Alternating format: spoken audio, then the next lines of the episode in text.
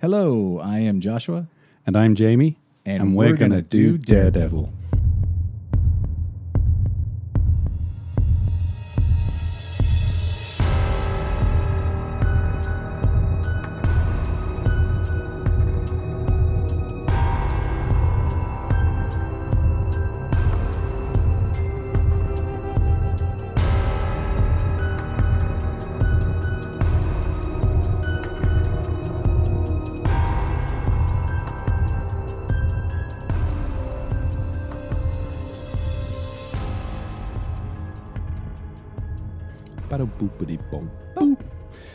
Um, hello, everyone. Welcome to uh, Joshua and Jamie do Daredevil. This is episode 48. 48 of a weekly podcast covering the history, the comic book history of uh, Matthew Murdock. You know, we should just say we covered the whole history of Daredevil because up until this point, Mm-hmm. there really hasn't been anything but comic books, right? That's Has a there? good point. No, he um, Was he in the Incredible Hulk yet? Well, that was in the later in the eighties, Later or 80s. early nineties, I think. Okay. it was the trial of the Incredible Hulk, which was the return. So, He may have been in. No, I think you're right. yeah. So, I'm so trying to think if he was in. so far we've covered his entire, his entire Life. history, his Yeah. life. There's been some novels we haven't covered those. That's what I was going to ask. Were there novels that took place or that Yeah, were written back in the bunch of, 70s, uh, early 80s? I think in the 80s they did a bunch of novels. I've got them, so at some stage we'll cover them. Oh, of course boy. I've got them. Of course you do, Jamie. Jamie, you got everything. No, That's not true. You don't have everything. You also don't have the cover to uh, issue 163 that. Yeah, we're still waiting on. Come on, guys. Come people. on. What is going on? Speaking of things that we have, I have a gift for you. Oh, Jamie. I know, I know. but It's, Chris, it's Christmas every week here with you. it's Christmas every week. Um, I'm going to make sure I'm giving you the right one though. Oh, So that's that sounds very uh, mysterious. Okay, here we go. All right. Ugh, excuse my groaning. Here you go. It's a uh, copy of Daredevil 259, 259. signed by John Romita Jr. oh, wow. Holy Toledo. JR, JR. JR JR. What a cool cover. I know. I got 260, which is one of my favorite issues ever. So Yeah. I got you 259. That is so awesome. Well, thank you very much. I, uh, I honestly don't think I've read this one, It's good. but I can't wait. Oh, that looks so awesome. Such a great cover. Yeah.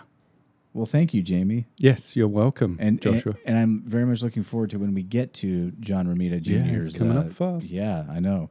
We're uh, we're still with uh, uh, Mazzucchelli, who's doing great, but Mm. But uh, no, I'm very much looking forward to when we get to Jr. Jr. JR, JR. Yes. Um, I wanted to just quickly mention the uh, issue 10 of the current Daredevil comic, if you haven't read that yet.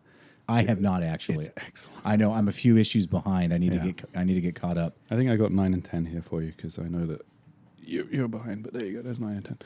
All right. More comics. 10 is really good. Oh, what a cool looking cover. Yeah.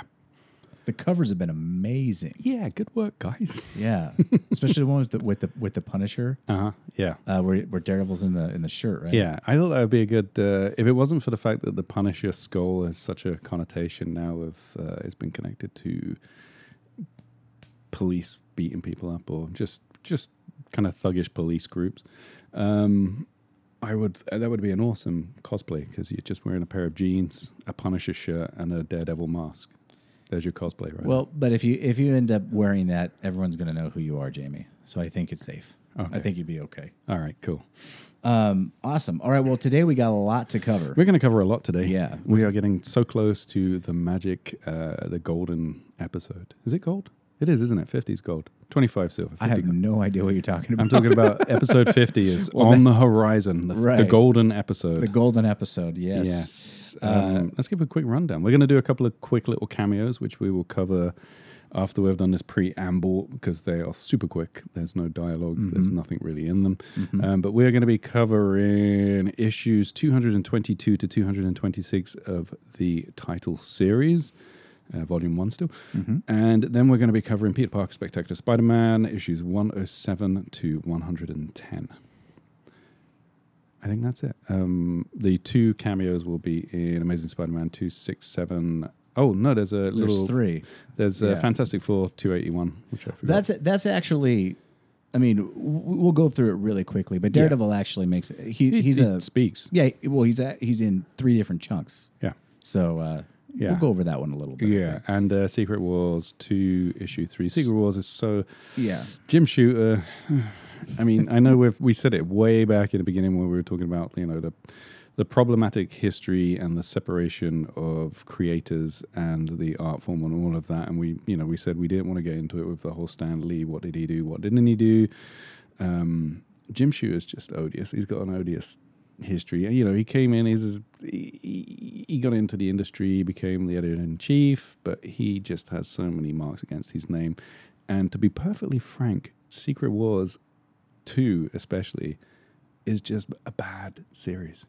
It's a really bad series, and it's him forcing it down everyone's throats across all the books. Well, if that's the way you feel, then thankfully, all we really have to talk about is Daredevil is not even in Secret Wars two No, he just pops up He just- in the third issue as a floating head. as a floating head. Yeah. So that's really all that we have to talk about. Well, for we do that, have so. the. There's an issue where he meets the Beyonder. He has the the Beyonder tries to hire Franklin and uh, Matthew as Oh, okay. lawyers to take over the world. Um, but Jim Shooter's just, eh. and that series is just, uh, except for the fact that there's a pretty decent X Men issue that's drawn by John Romita Jr. that was involved in the Secret Wars. So it's like any book that is part of Secret Wars 2 that is good Mm-hmm. is in spite of and not because of Secret Wars 2. And it's definitely not because of Jim Shooter. You know, every year, I mean, maybe it wasn't like this back in the in the 80s, but at least now, every year Marvel has a big crossover event. Mm-hmm. And, you know, it's, it's really hit or miss because every year they try to top the previous year. And uh, there have been some good ones, there's been some bad ones. So you can't win with, with all of them. You you, can't you win like the original Secret Wars. I, find, I think it's fun. It's Jim Shooter still, but I think Yeah. he does a good. I think he writes a good Doctor Doom, Hmm. and that's partly because I think he is Doctor Doom. It, it, no, it is it, it is so hard to write a bad Doctor Doom. Yeah, exactly. Doctor Doom is amazing. And Galactus is really cool. in the Yeah. original sequels. Um, I'll just put some chocolate in my mouth. Well, I'm while sorry. Jamie eats some chocolate, we'll mention, uh, uh, or Jamie already mentioned this, that Daredevil has a very small appearance in the Amazing Spider-Man issue 267, Mm-hmm. um, and all it is is Spider-Man is swinging through New York City, and at 12:20 p.m. he swings above Matthew Murdock, who looks up with a very startled look on his face, with a cane and a briefcase that says MM on it. a monogram briefcase. Yeah, so that is the appearance of Daredevil in Amazing Spider-Man Mm-hmm. Yeah. 267. That issue's kind of fun. It's just Mm-hmm. Spider-Man tracks a, a crook that he's uh, that's on the run because of a, but he gets a spider sensor on him, takes him out to the suburbs. Hilarity ensues as he Mm-hmm. tries to swing from tree to tree and uh, meets the suburbanites and right. is out of his element. But it's pretty fun. And then uh, next up, we'll just we're going to go through these pretty quickly. Mm-hmm. Um, Fantastic Four issue two eighty one. This one is unfortunate. Like I haven't been I haven't been keeping up with with Fantastic Four. You know, it, it takes Yeah. enough time to read Daredevil as it is. So um, But this this series, I actually was reading around this time, uh, dropping in and out of Fantastic Okay. Four. It's the John Byrne run, and this this is the Malice. Um, I think there was isn't there an episode, uh, an, an issue called a town called Malice, I think, or something like that. And um, i- it's a it- they're introduced to a, a kind of um, hyper femme fatale. She's very overly like S and M looking character called Malice, and we, we slowly learn that Mm-hmm. she's it's, the uh, mistress of hate. Yeah, she's we, the mistress of hate. We find out that she's Sue Storm. She's Sue Storm being manipulated by a Yeah. couple of villains. Uh, Daredevil pops up quite a bit. He's uh, he New York is burning. yeah, There's a load is. of hate and burning everywhere. Like Yeah. Mm-hmm. it- there's a great two page splash at the beginning of this issue where you have uh, what's his name, the the um, the hate monger, Mm-hmm. uh, and uh, like we're looking out over New York. Yeah. he's on a gargoyle, and uh, you can see New York is just burning. Yeah, it's burning with hate. It's such a yeah, it's such a it's such a cool little uh, a, little two page splash, and and they were able to spread this hate through these pamphlets that had this type of like yeah. I don't know, some type of organic alien substance that You know, made. it's it's it's kind of wild because it's kind of it, it gets. John Byrne uses this again in the Legends miniseries and the DC miniseries, where you just have people being turned against everyone by a, a figure of hate. So anyway, so we see Daredevil three times in this issue. The first time we see him, he ends up stopping a mugging uh, where we have a, a a white guy. Um, There's two white guys that yeah, are going to kill a black homeless woman. yeah, a- and one one thing that they want to that that we should point out is that um, the hate it it goes between all different groups, and Mm-hmm. it doesn't have to be necessarily a trigger. It can be well, it's a trigger, but something that happened way in your past. So, Mm-hmm. like if something happened that at, at any point made you a little bit racist, or at any point made you a little prejudiced against a specific group, um, then it brings that feeling up back out, you know, brings it out into the open and causes you to, you know, spread the Mm-hmm. Hate. Yeah. And so uh, Daredevil ends up uh, uh, saving the black lady from the from the two um, white guys that are mugging her, uh, just because she's black. And then um, right after she saves or uh, Daredevil saves her life, she punches him in the face, Mm-hmm. and that it just goes to show, you know, like there's hate everywhere. And uh, so Daredevil, you know, She he- calls him a honky, doesn't she? Yeah, something or like honky that. or a cracker. I can't remember. um, so uh, so yeah, Daredevil, it's- it's- Daredevil saves her life, and then Yeah. Um, the next time that we see Daredevil uh, in the issue is when he actually swings in and saves Johnny Storm when uh, he- ends up losing his power. Mm-hmm. yeah, and Malice uh, surrounds him with a bubble, an energy bubble that we, as as we We find out, it's yeah. Sue Storm. We know it's a, a uh, invisible one of her Mm-hmm. oxygen bubbles, um, which makes his flame go out, and he drops out the sky. Daredevil swings in and saves him, Mm-hmm. and he. Him and Reed get into a conversation, and he says, "You know, I can't actually see this person. All I can see is a sphere of energy around them, which makes Reed understand what's going on." He'd, up until now, he's been too busy th- looking at the pamphlet and trying to work out what the how the ink or the alien paper has been making everyone go crazy with hate. right, Um, and they slowly work out what's going on. And um, uh, Reed decides that the way to uh, to break the spell, the hold on on Sue, is to make her hate him completely, so that she goes com- through the barrier. So he just uh, dismisses her and patronizes her and slaps her, and uh, it's John John Byrne. Come on, uh, so she ends up uh, getting free. yeah. Uh, from the spell, and then she says she's going to get her revenge, and Daredevil's just kind of there in the background, is you know making note that hey, this is working. Hey, you know, good work, everyone. Good job, Reed. Good work, and the spouse. So anyway, so that is Daredevil's appearance in Fantastic Four 281. Yeah. So that kind of goes over all the little cameos and guest starring uh, stuff that uh, Daredevil did uh, during this time period. done did then. So now let's go over the spectacular Spider-Man. Now this is a four-issue uh, run that starts with 107. It's 107 to 110. This is And- the uh, the death of is it called the yeah it's the death of uh, Jean DeWolf. You got Peter David writing it, Uh-huh. and uh, Rich Buckler is the penciler for I believe the first three Is he issues. Yeah, he is, isn't he? And- then, uh, and, Brett, uh, Reed in his inking. who- Yes, and I there's actually a really cool bunch of inkers on this series because you have Carl Baker, okay.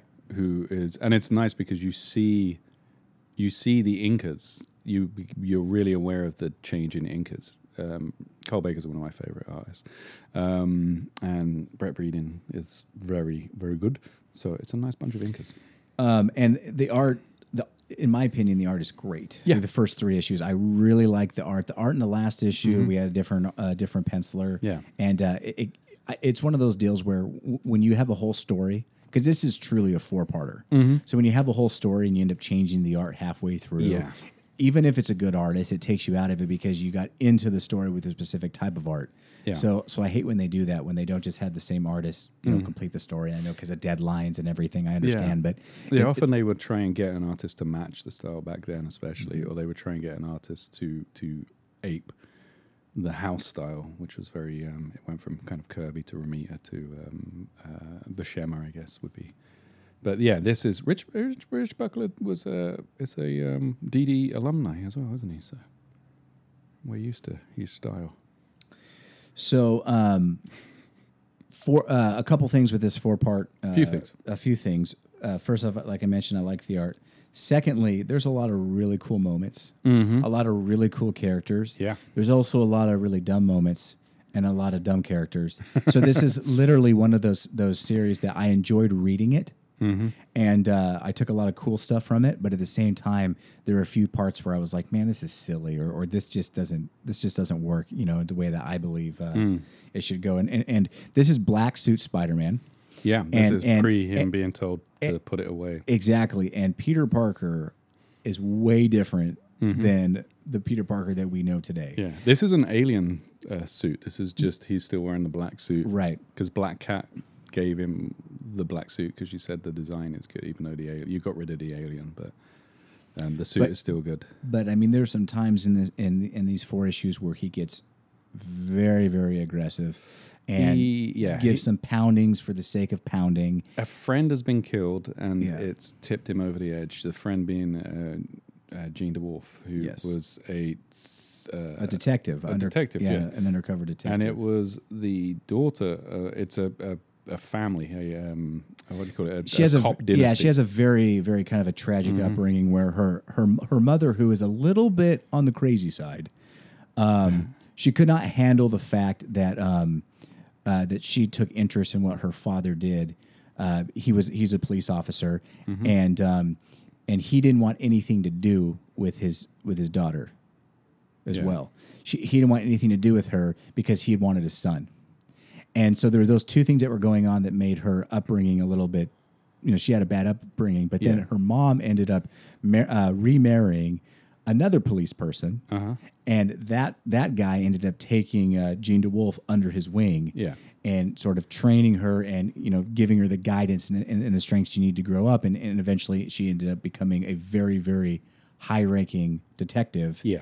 with the intent of she wanted to go all the way to the top. And I believe be the first female commissioner. Yeah, that was the, the plan that she was going to get all the way up to there. Um, but she is murdered. She is killed. Um, this is a lot of this is about um, vigilante justice and and where um, I guess it's where like that weird blend in the superhero world where you have effectively the good vigilantes who are the costumed superheroes, and then the bad vigilantes who would be like the Punisher or uh, the character that we meet in this series. Um, at the same time, you have Peter Parker is uh, he's dealing with some uh, personal stuff where the crime, like petty crime, is on the rise in, in New York, and uh, a friend of Aunt May's is mugged, attacked, and um, he he manages to get him to scare off the muggers, but isn't able to stop it, and the guy is pretty badly hurt, um, and he catches he catches the the muggers who are like the typical comic book punks at this mm-hmm. stage. You know, there's And there is some great artwork Yeah. here, Jamie. Like I I just want to say, like man, like th- there's stuff of Spider-Man jumping over, you know, th- those little motion lines when he jumps and, and the crazy way he bends his body, Uh-huh. Yeah. and when he's throwing blows and knocking these goons down, yeah, and and, it- he goes in hard, like you said. Before, yeah, he goes in super hard, and he's just beating him for the sake of beating him at one point. And even the police officers show up, and they're kind of like, "Whoa, whoa," you know, Yeah, can't, can't, chill. yeah, yeah, chill, Spidey. Yeah, yeah, chill, Spidey. Um, and that's where Spider Man finds out over. I, I can't remember if he heard it over the radio, um, or one of the cops told him, but that's where he finds One out of the cops. one of about- the cops tells him about Jean DeWolf um, being found Yeah. dead, and and they actually had a previous, not a romantic relationship, but They've they been friends. They've been friends for a while. Jean Spider DeWolf was, and Jean DeWolf, was yeah. uh, kinder to Spider Man, especially during this period. You know, there's been um, in this period in Spider Man's life, he's been in and out of favor with the police, and she was very much pro Spider Man. So you know, there, there's photographs of them in her apartment, I believe, where they're hanging out and stuff like that. Um, and while this is going on, J. Jonah Jameson is looking for those sweet, sweet Spidey pictures. He Probably- is, and I actually really like the moment with J. Jonah Jameson here because he talks about um, uh, how he thought it was disgusting that um, Jean DeWolf was murdered in her bed the way that she was killed. Yeah. And then um, he- he's talking to uh, what's his name? Um, uh, Robbie Robinson. talking to Robbie Robinson, Mm-hmm. and uh, he and Robbie goes, "I always thought you said you didn't like her. The charm of an ice cube tray, you said." And, Mm-hmm. and this is this is so out of character for J. Jonah Jameson, Mm-hmm. but it's so true. This kind of dives down to like, you know, his morals and how he actually Mm-hmm. feels because everybody knows all J. Jonah does is badmouth Spider Man like Mm-hmm. crazy. And then he goes, "For pity's sake, Robbie." I didn't like JFK either. That doesn't mean someone I don't like deserves to get killed. And then this is where Robbie starts to test him and he goes, Well, what about Spider Man? What if he were killed fighting those criminals you always claim he's in cahoots with? And then uh, he, he says, You're being blasted, morbid, Robbie. Uh, and he goes, Well, Hitler deserved to die. And so do assassins and cop killers, scum like that. Whatever else he is, Spider Man is not one of those.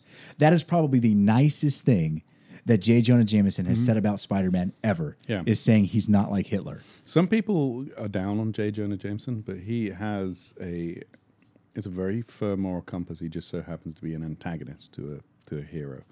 but you see it time and time again, especially in, in more in the Daredevil comics, where he has uh, run-ins with uh, Ben Urich, which we'll cover in the next uh, episode. Um, it's he he's actually one of the good guys. He's just he's just an angry man with a bad mustache. Mm-hmm. But he is uh, he he is he has a very good ground a well grounded moral sense. I think so. Yeah, if you throw him in in a, in a situation where it's a life or death situation and there are other people around, I don't think he's going to go run and hide in the corner Mm-hmm. No. or grab another person to use as a bulletproof shield. No. He's going to actually, you know, kind of do what Foggy used to do at the beginning of Yeah. Daredevil. He's Throw a going few punches. He's going to throw a few punches and Yeah. try to protect those that are less He fortunate just than wants him. those sweet sweet Spidey picks. Yeah.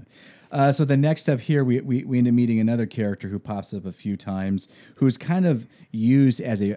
I kind of felt like a little bit of a red herring. Absolutely. He was thrown There's in- a whole bunch of Reddit. Yeah, and, and, and that's why I said. I kind of mentioned at the beginning. There's some cool characters, some bad characters. Wasn't a very big fan of this it's, one. It's a real. It, the four issues altogether are like a real classic Who Done It thriller. Yeah, yeah, which which I do like. I Mm-hmm. do like whodunit thrillers.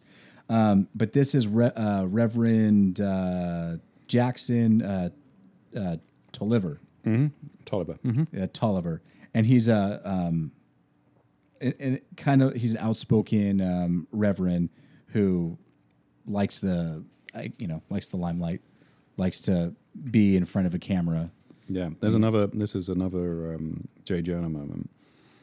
Um, he says, "Tolliver, weren't you mentioned prominently in the Atlanta slaying several years ago?" And Tolliver replies, "Why, I'm surprised, sir, that a white man would care so much about the slayings of young black children." And J. Jonah Sim says, "Why, Reverend Tolliver, are you a racist?" he's all about the. He's just straight. He's just yeah, yeah. You know, but yeah, he's uh, uh, you're introduced to him quickly as a red herring. And he will he will pop up Yeah. more, and then we meet another uh, character uh, who's Spider Man. Um, Detective Carr, yeah, Detective Carter, who ends up taking a, Stan Carr. Stan Carter. And I love the way that Stan Carter talks to Spider Man. Yeah. He treats Spider Man almost like a little boy. And, and, and, I- and I like Yeah, it. he does. It- it- Gets, gives him a lift in the car, offers him some cocoa, yeah. uh, talks to him. He's basically super friendly to him, and he's like, you know, and, and, and Spider Man is just trying to get information. And the only reason he's being friendly with him is because he knows that Jean DeWolf, who used to be his partner, right? Mm-hmm. That Jean DeWolf likes Spider Man. And that's the only reason why he's uh, being Yeah. nice to Spider Man. yeah. And uh, Spider Man says, you know, I liked her too. So there's a there's a connection between them. And then we see we are introduced to our our hero. And he looks pretty stoic. He looks great. He's Yeah. swinging through the sea. Uh, you know, he's having a good time. He's jumping off buildings and swinging at the last minute. And, if you didn't uh, guess, we're talking about Daredevil. Daredevil makes an appearance. Yeah, and he's talking about how he's got to get across. To, he's he's he's running late, or he's running perfectly on time, I should say. Mm-hmm. But it all depends on him catching, hike, getting a what are you not hiking? I'm trying to think of the word. Catching a certain lift that he has to get, which is the uh, the WMJD traffic helicopter, Mm-hmm. which he's going to connect to with his uh, trusty tensile cable. It's kind of a really cool moment because you think Yeah. about it. So Daredevil needs to get from one side of New York to the other side of New York. He doesn't have super speed. He can jump on rooftops. He can Yeah. swing, but he's he, done with the subway at this stage. yeah, he does have some limits to how fast he can move. So this is definitely the quickest way for him to get around town is to Yeah. swing onto a helicopter. So he jumps on a helicopter, and then he basically makes it to the um, Manhattan criminal courts, where he is uh, defending the, the two punks, The, the punks. that- yeah, that were caught beating Yeah. up Aunt May's friend. Uh, what was his name? Ah, what is his name? That's a good point. Um, Ernie. bu- bu- bu- bu- Ernie. We'll call him Ernie for now until yeah. we can find it. Yeah. Um, the So what ends up happening is is that um, Matt Murdock, because he's a good lawyer, ends up getting it so these guys get out on a res- on a reasonable amount of ba- uh, bail. Yeah, he's not defending them as purely innocent. He's Right. just saying that it's an excessive amount of bail, and yeah, that he they says should that be they, these they're guys not haven't- being found guilty of anything. Yeah, these guys have no money. Mm-hmm. So if you set a really high bail, then it's not fair to people who have a lot of money. So of course they agree with Matt Murdock, and this makes um, uh, what's his name again? Uh, Ernie. Ernie. This makes Ernie furious, Ernie. and and uh, Aunt May has to remind him it's just an arrangement. It's not the actual trial. Yeah, and Peter Peter Parker's there. He gets angry as well, and you know he says, you know, Matt Murdock. I thought he was a good person, but he's just scum like everybody else.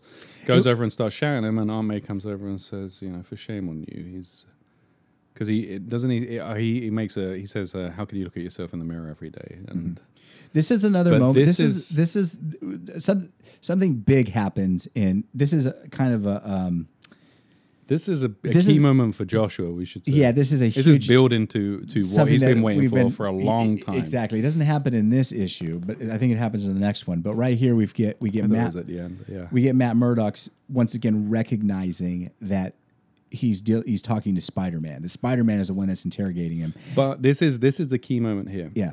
So, yeah, Matt thinks that heartbeat voice it's Spider Man, but he must be in his civvies. After he thinks this, and this is probably the first time this has happened, Mm-hmm. Aunt May says his name. She says, "Peter Parker, shame on you," because he said the whole looking in the mirror.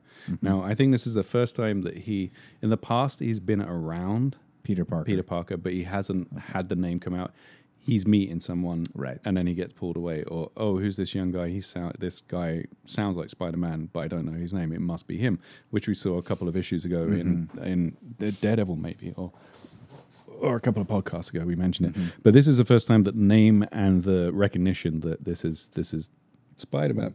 Excuse me. Oh my goodness. Yeah, and, and what's so great about it Happened. is, is it, I think it's next issue where we, we get the actual like where they find out each other's secret identities. Yeah. but it's just cool because this is an iconic moment, and and this will be a trivia question at some point in our lives. You know, when, when people, you know, when we're, you know, fifty years from now, and everyone's listening to our podcast, and we're, you know, this is a world famous Daredevil podcast. Yeah. People are going to say, when did Peter Parker and and Matt Murdock figure out that Mm-hmm. they were, you know, the other one was Daredevil, the other one was Spider Man? It was in Peter, Parker. Spectacular Spider Man. Yeah, it's coming up next issue. I'm excited. Yeah. So um, So we meet another character. we may have a character Horace. Yeah, Horace, who's the judge, who Yeah. who Matt has had some Horace, dealings. Judge Horace. Judge Horace, who has had some dealings with in the past. They were actually kind of buddies. Um, yeah, they're they're kind of uh, uh, I can't think of his surname, but Horace the judge um, gave uh, gave a uh, presentation at uh, the college that Matt was studying at, um, and he was he asked a couple of questions and and they became friends from that uh, interaction. Um, a long time ago, and they've kept kind of in touch. And I think it, you get the impression that Horace has kind of followed his career and, and kept an eye on him and kind of uh, not mentored him, but they've they've built a, a good relationship of like you know a judge and a lawyer, as, as good a relationship those guys can build. Um, and then, and I really like the artwork in in this It's section it's here. all great. Yeah, it's really, really good. Basically, what happens is that Horace goes back into his um, chambers, uh, private chambers, and um, well, the, the, the little judge's room. He says he's going to go. He says we, we'll go get some lunch, uh, Matt, and uh, let me just go get out of my robes. Um, and Hiding in the shadows. hiding in the shadows, is the villain mm. of our yeah, of our Matt four-parter. senses someone who is a bulky male holding a long, thin object, a shotgun, and he introduces himself. It automatically, the first thing he says is, "I am the Sin Eater." And who Sin are you? Eater. Sin Eater. And Matt says, "Don't hurt me, I'm blind." And he says, "That's bad. Are you a lawyer?" And he says, "Yes." And Matt senses that his pulse goes crazy, and he opens fire. And Matt's able to jump down, but because he's in a, a closed room, the noise kind of uh, deafens him, throws him off balance a little bit. But then he, the light is on as well at this stage, and he says, "You know, I've lost." The, the the gunshot has smashed the window, so the light is pouring in from outside. So he says, "I've lost the advantage of darkness," but he's reloading. I can hear that, so I'll quickly Yeah, use the while he's reloading the billy uh, club. Yeah, Matt takes apart his billy cu- club and Yeah. uses it to ricochet off the wall. Yeah. He throws it and hits the sin eater in the head. But right after he hits the sin eater in the head, what Yeah. happens is is Horace steps out from the little judge's room. Yeah. And we find out that he's the actual target. And Sin Eater quickly turns around, picks up the gun, points it at Horace, The fires, reloaded gun, The fires. Mm-hmm. reloaded gun fires, shoots, and kills Horace.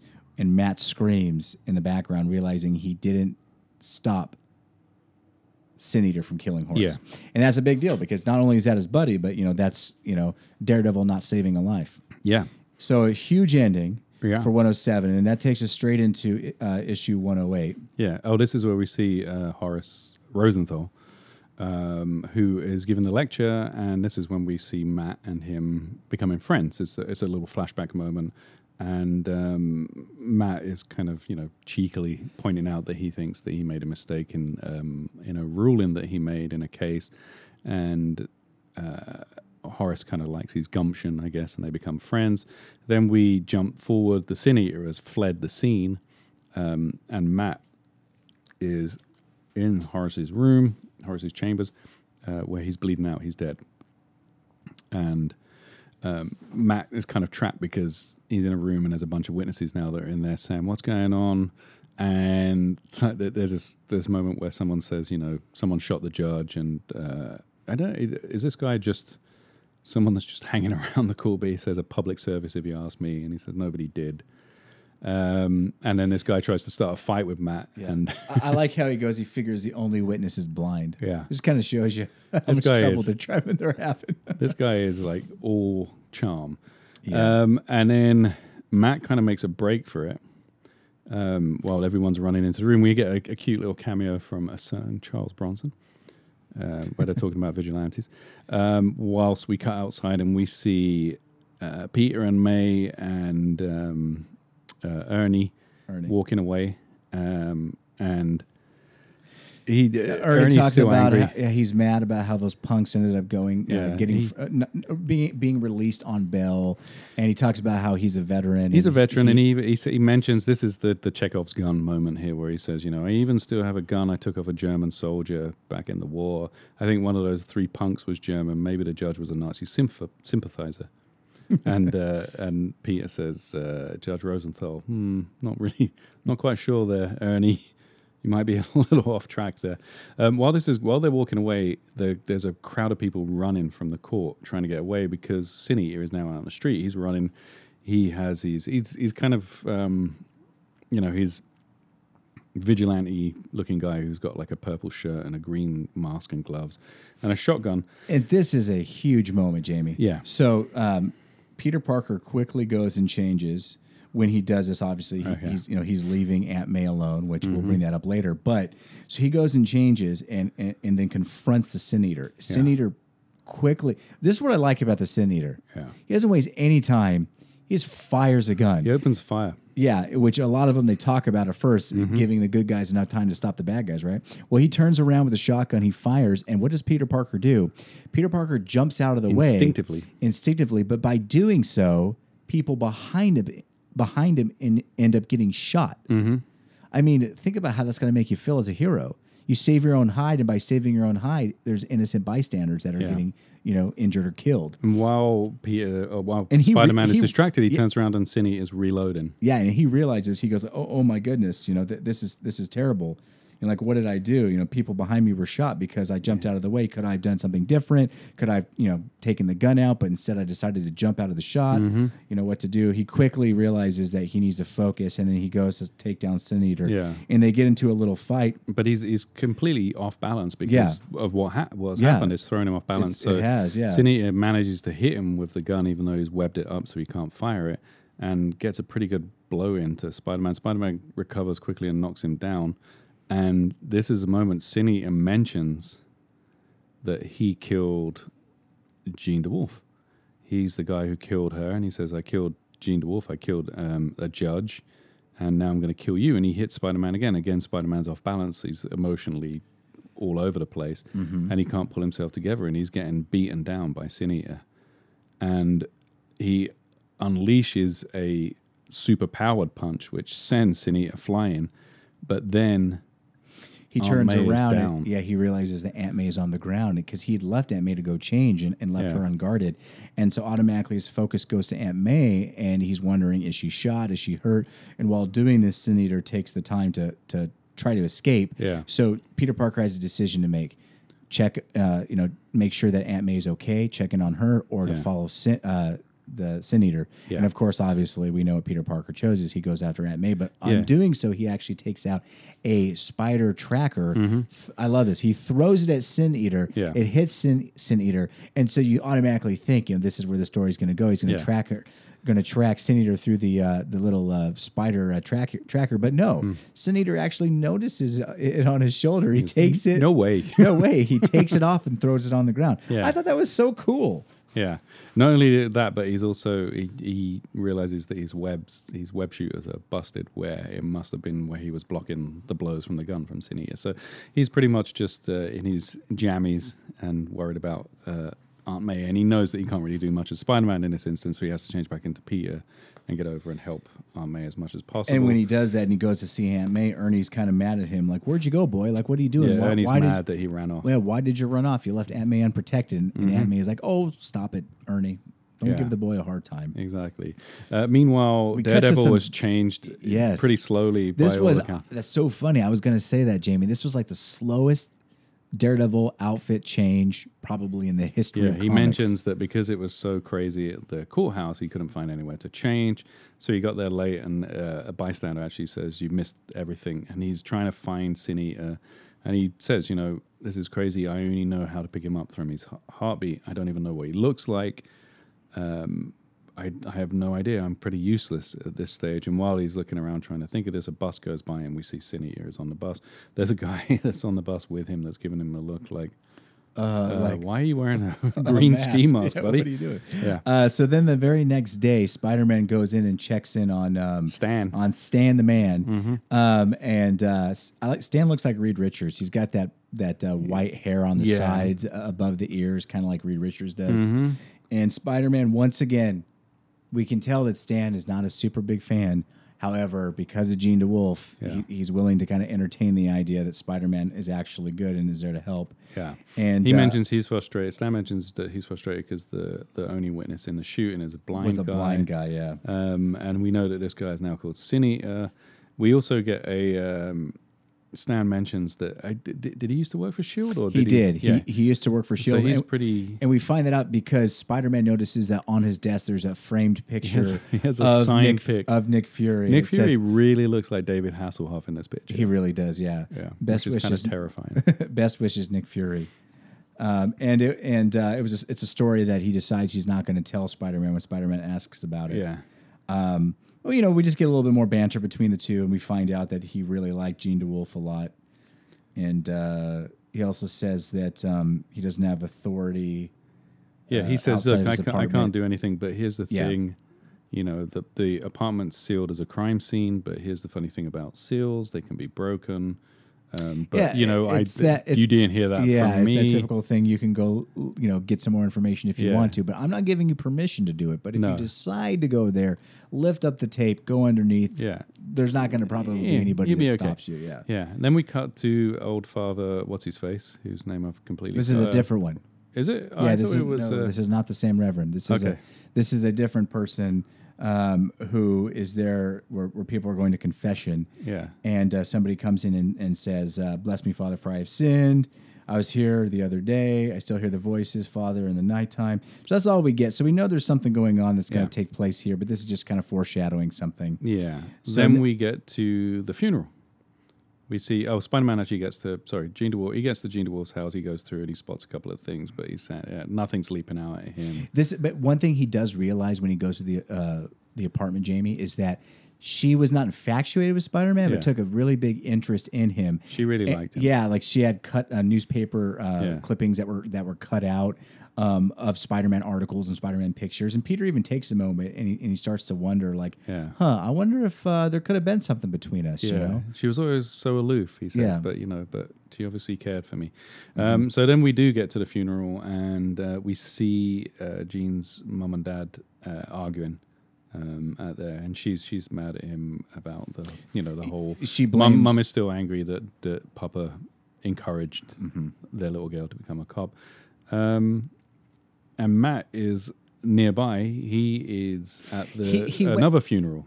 Right. Yeah. He's at another funeral and then he hears a heartbeat. He's at Horace's funeral. Yes, uh, and he hears a heartbeat and he Yeah. realizes that is the same heartbeat of the Sin Eater. Yeah, and he knows that he's kind of stuck because Yeah. he, there's nowhere to change. Again, this is this is he's Achilles' heel, of course. Yeah. is that people he doesn't want people to know his identity. Right. So he's got nowhere to change. Not he can't even run behind a tree and change quickly. Yeah.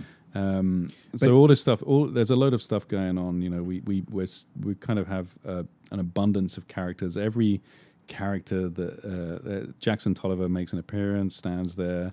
Um, J. Jonah we, we see J. Jameson. Jonah Jameson, and he mentions uh, uh, that Ned. Um, I've forgotten that guy's name. Ned. The Who you talking about? oh, he's he's from way back in the Spider-Man series. Um, I'm completely blanking. He's one of the other reporters.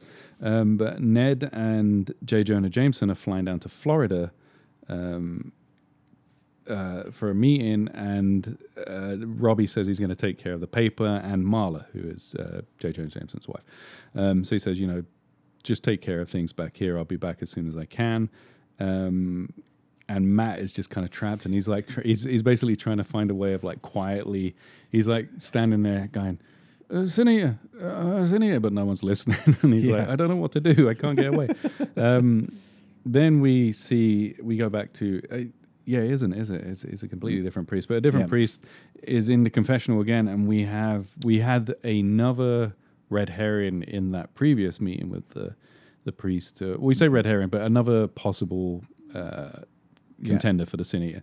But this time we see the Sin Eater and he's in his costume Mm-hmm. and he shoots the priest through the confessional booth. Um, and there you go. And Carl Baker did some of the inking, which is really nice. That's All right, so I was issue. wrong. It's not actually. No, I think it's right at the end. I think it's in the in the fourth the fourth issue of the the story. where where they f- find each other's identities. Okay, I, I just told the listeners it was in 108, but it's I not know, I'm 108. embarrassed for you, but that's okay. It's in either 109 or 110. But anyway, so now we're on to uh, part three of of Who Done It. Who done it? we He get a without nice- sin, part three. Yeah, we get a nice little recap on the news. Mm-hmm. Peter Parker's watching it. We get comments from community leaders.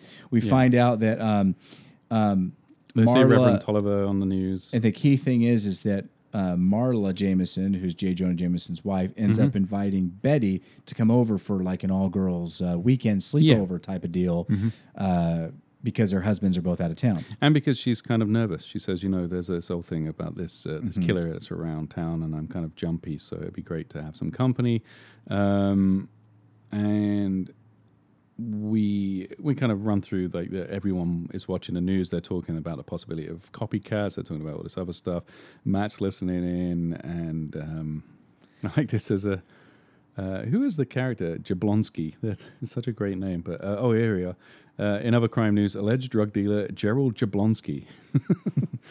uh, sorry, I just found I found that funny for some That's reason. okay. You're allowed, Jablonski. Jamie. You're allowed.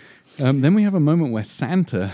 Yeah, this is a neat little a moment where it says the police are unsure of how the burglar.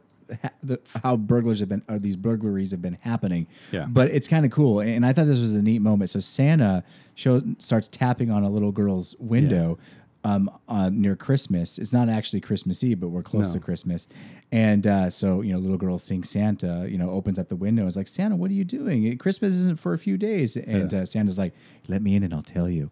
And uh, so, so the little girl lets her in, and uh, she's talking about, hey, do you like Oreos? My dad says you like Oreos. Yeah. And it, it just kind of shows us, you know, like the type of crime that's happening in the city. Yeah. And uh, there's now a Santa burglar that that is uh, you know stealing stuff by get letting children letting them into the house. Yeah. But then we get a cameo. We of, get a cameo of, of, of, Sp- one of Spider-Man's oldest nemesis. yeah, Kingpin. Kingpin. Kingpin. Kingpin. And, And, I this love- is great because you, Yeah, so Kingpin is uh, dictating a letter to a, a Miss CB Kalish, uh, talking about how um, I'm aware of your recent attempts to contact me with regards to becoming, as you put it, my new staff assassin. However, your recent assault on two of my men in your guise as Madam Fate was neither welcome or appreciated, nor was it necessary. I have no need for assassins, staff, or otherwise. My business dealings are quite legal at this time. I shall take no action against you since I personally and that he ends up shooting in the air he has the because cane. the he, ca- he, he the- rests the cane on his Yeah. shoulder at this point and fires up into the corner of the room because he realizes when he says, "I abhor violence." because Spider Man is up sincerely, there. Wilson See, Fisk. th- this is it, Jamie. Like this is Kingpin. Yeah. Remember how I'd been complaining a little bit how Yeah. he was taken out of the office and was doing too much of the legwork, too much of the,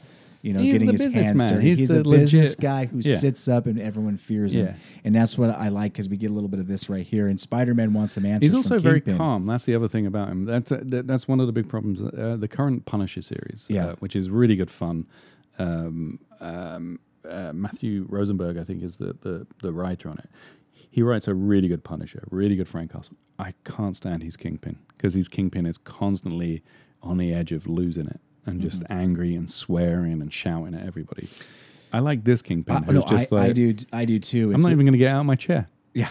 so Spider Man goes there to get some answers, and uh, Kingpin is, uh, I guess he's not really there to help. um, Or he, he doesn't have very much information that can help Spider Man. Well, no, he there- there's Does actually he? This, there's this cool little moment where he says, uh, "I'm I'm just stopping him because I'm trying to find who killed Jean DeWolf." right. Oh, Jean. He I keep saying Jean. It's Jean. Jean DeWolf. And, and, he, and he figures that Kingpin would know something Yeah. because King Kingpin is always in the know. And this is what King Kingpin's reply here is: uh, "I did not like Captain DeWolf nor Judge Rosenthal.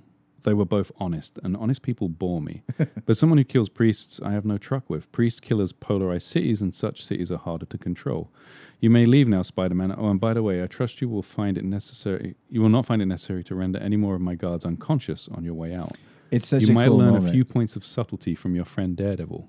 He merely knocked on the front Yeah, door. yeah, I- I- so we I know that, that. Matt's gone ahead. Yes. Or Daredevil's gone ahead. Yeah. But but he doesn't. But Kingpin was not able to give Spider Man any useful Yeah. information. So we cut to Matt going to Josie's bar, and he says, "You know, I can't go in as as Daredevil. I've got to go in as Matt." Hey, do, you- Um, real quick, do you think that Spider Man is kind of mad? Because remember, this is th- this is Peter Parker where he's starting to get a little angry and crazier.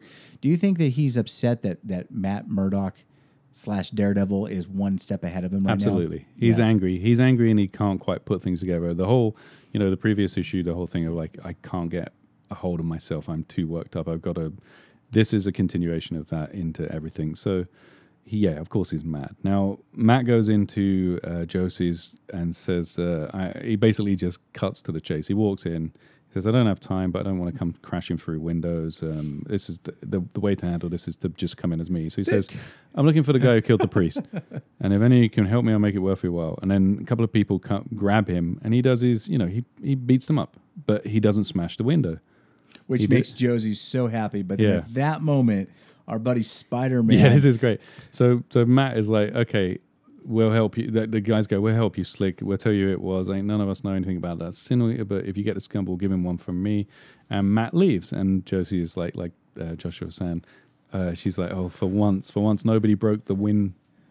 Crash. Yeah. Spider Man swings in through the window, smashing it, and she's like, "Oh, come on!" And then he does what Daredevil realized wasn't the smart thing to do, and he goes in throwing some punches. All he does is he beats up some guys in a bar. And then we cut to a series, uh, a page of him just swinging around, beating people Oh, up, trying such to get an answers. awesome page. Yeah. Such an awesome page. Yeah, Spider Man is just, he's really angry. Yeah. So he grabs some guy um, who has uh, he's been given a name, and the guy's got a little cocaine spoon around his neck, so he's not a nice guy. But he's there with his kid, and he takes uh, the kid for a swing. Is this Jablonski? It is Jablonski. Yep. Uh, Jablonski. So he takes Jablonski, and they go and get some a milkshake, and they're talking. And he says, you know, I've got to try and find this this guy who's been killing people. Um, and Jablonski's trying to help him as much as he can, but he says, you know, I'm just a middleman. I'm, I'm, you know, I, I'm a drug dealer. I'm nothing. I'm, I'm, I'm not involved with this sin eater guy. Um, you got to help me. And you know, he says, on my daughter's life, I don't know anything about him. I don't know anything. So, we cut to the Daily Bugle. I just want to say this kind of shows how Jablonski. how Jab- Jablonski, no, uh, how Spider Man is a little bit more ruthless. Yeah, He takes Jablonski to get these milkshakes, and then he's going to leave. And Jablonski's like, "Hey, what are you doing? You were going to give me protection to give Yeah. you all this information. Yeah. You can't leave me here." And then uh, Spider Man was like, "I never said I would protect you." yeah, So he leaves. yeah. For he knows that all these guys are going to end up, you know, Yeah, while, they're leaving, all the Yeah. guys are reaching in for, for their the guns. guns. Yeah, So that is ruthless. yeah. Spider Spider-Man's just Yeah, he is. is over it. he is over. He is ruthless. So Peter walks into the the bugle and he's kind of slump shouldered and he's saying, you know, Daredevil's looking for Sin Eater 2. I wonder what his interest is. And then he's, you know, he's he sees a um, uh, Lance Bannon, who is a uh, um, contesting photo uh, photographer for the Bugle, talking with Robbie. And uh, while this is going on, there's the whole thing of like Marla and Betty talking about how they're great. They're they're so happy that they get to spend time together.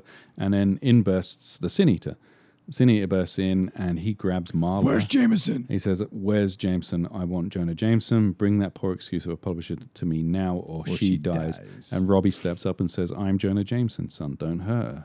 You don't need to use What, your a- gun." what an awesome thing for Robbie to do. Robbie's the best. He's always he's always been the best. We Yeah. all know. it. And Peter says, you know, he, I can't get away to change. Robbie, you idiot. He's not gonna. He's gonna shoot you. I've got to do something. And he grabs the um, the wheel or whatever you call it, the part of the typewriter that, that takes the paper in. yeah, the paper Um, feeder. I the guess. typewriter for our younger listeners Yes. is a device. Uh, uh, anyway, so he he takes that and he rips it out and he says, you know, I'm going to have to rip off Daredevil style for this one. He shouts, "Robbie, duck!" and he throws this thing full force into the Sin Eater's head. Sin Eater goes down. And they go over and they take off the mask, and it's the guy that we saw earlier that was talking to the priest in the earlier version, not the one where the priest got shot, but the one where he was saying, "Forgive me, Father, for I have sinned." Um, and it's a guy called Mr. Greg who is telling him, you know, he says, you know, I've been hearing voices, voices have been telling me to kill. And Spider Man notices that Stan isn't around. He says, you know, where's Stan? He's not going to want to miss this. And in walks Daredevil. Daredevil. And there's a great panel here that is very much, it's almost as if uh, Klaus Janson came in to, to ink this page, actually. Daredevil looks so Klaus in this. Uh, he comes in and he says, You know, I just, uh, I, I wanted to listen in, I wanted to check something, and I want to talk to this guy. And he's listening, and while this guy is confessing, basically saying, You know, I'm the sin eater, I did this. And then Daredevil says, Spider Man, could you come over here a second? I want to speak to you.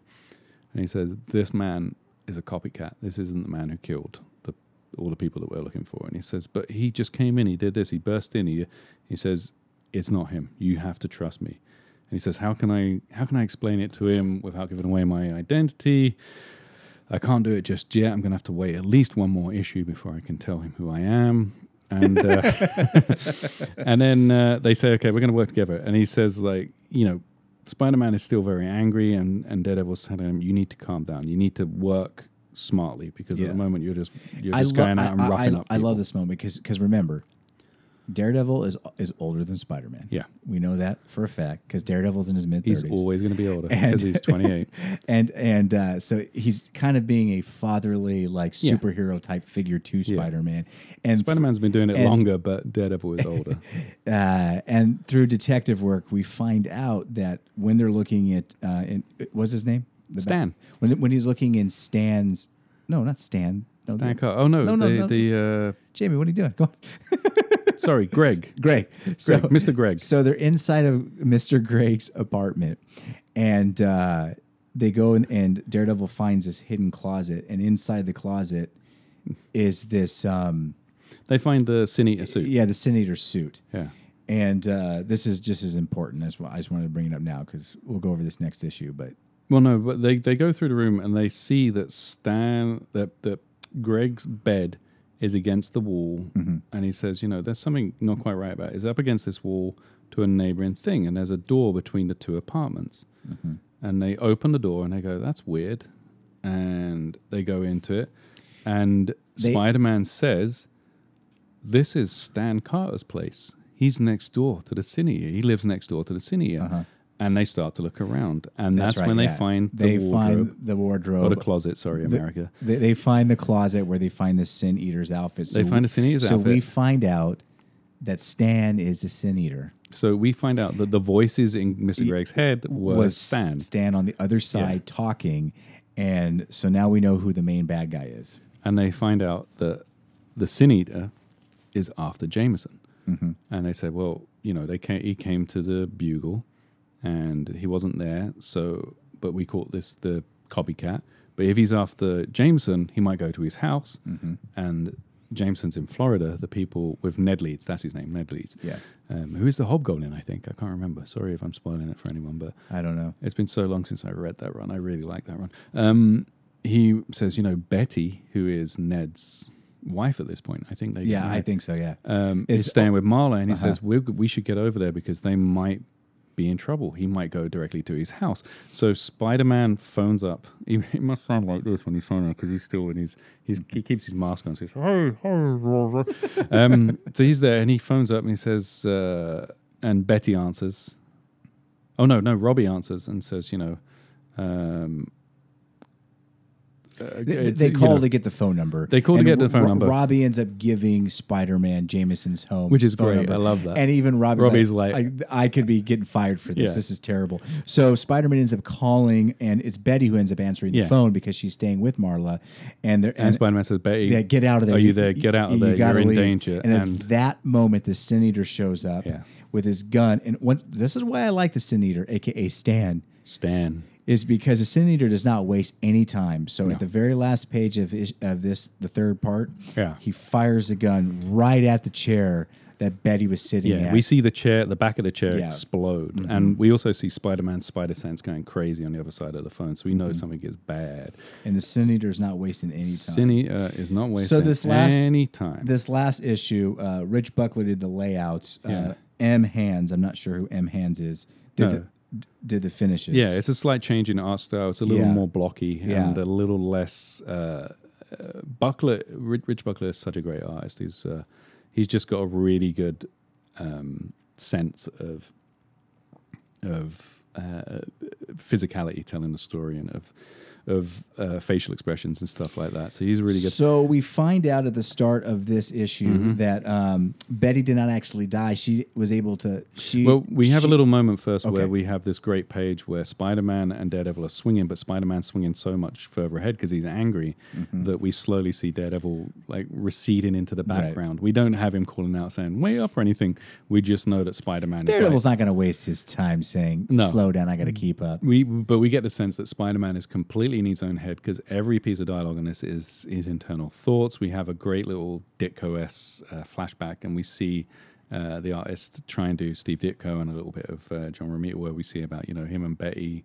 They they were they were a couple back in the day, and now they're they're not. But he's Mm-hmm. swinging. He's getting further ahead of Spider Man and uh, getting ahead of Daredevil. He Daredevil is is just so angry. Yeah. Spider-Man is so angry. that was my point. Thank you for getting me there. Of course, no. Spider-Man is so angry, and and so um, like I was saying, so this issue starts, and um, Sin Eater just fired the gun at the chair. We find out that Betty did not die. She actually was. She actually ducked down Mm-hmm. in just the nick of time and uh, survived. Did not Yeah. end up getting hit. And so she's saying, "What's going on? Like, why are you doing this to me?" And Sin Eater kind of reveals his plan a little bit, Yeah. and saying he, that he kills sinners. He Yeah. kills people that sin, and Jameson is one of the biggest sinners of all. And while he's uh, he, then he starts to choke Betty with the gun up against the table. She grabs a letter opener and stabs him. Yeah. and which kind of pushes him back off guard, which gives Yeah, just in the thigh. just enough time for Spider-Man to get there and his angry, angry stampeding rampage, and he crashes through the window. Nice, awesome splash page. Yeah. Spider-Man comes in, is so thankful that Betty's still alive. So, yeah, so and this is where it, this is to counter uh, the previous issues where he was like, I can't get my head together. I'm out. I- I'm confused because I'm emotionally. This is him running on pure emotion and instinct. Smashes in, sees Betty's alive, webs the gun, takes the gun away from him, cracks the gun, just blocks a couple of blows from him, and starts pounding on him, pounding him him, down big Yeah. time. And at that point, Daredevil shows up to you know in the nick of time, Nick to, of time. sa- to save Spider-Man from killing Mm-hmm. Stan the Man. Um, and uh, so Spider-Man literally or Daredevil literally has to put Spider-Man in like a chokehold to get him to stop. Yep. And Spider Man, of course, punches Daredevil out the window, who swings back in.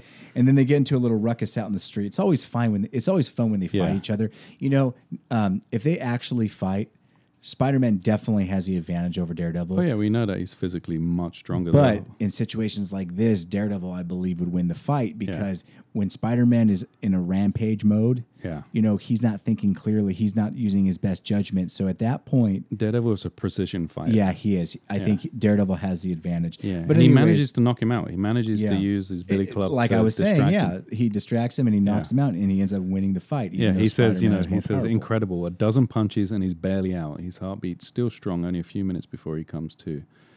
Uh, the only reason I beat him was because he was so emotionally worked up. But Eater killed a close friend of mine, and I've still got my professional detachment.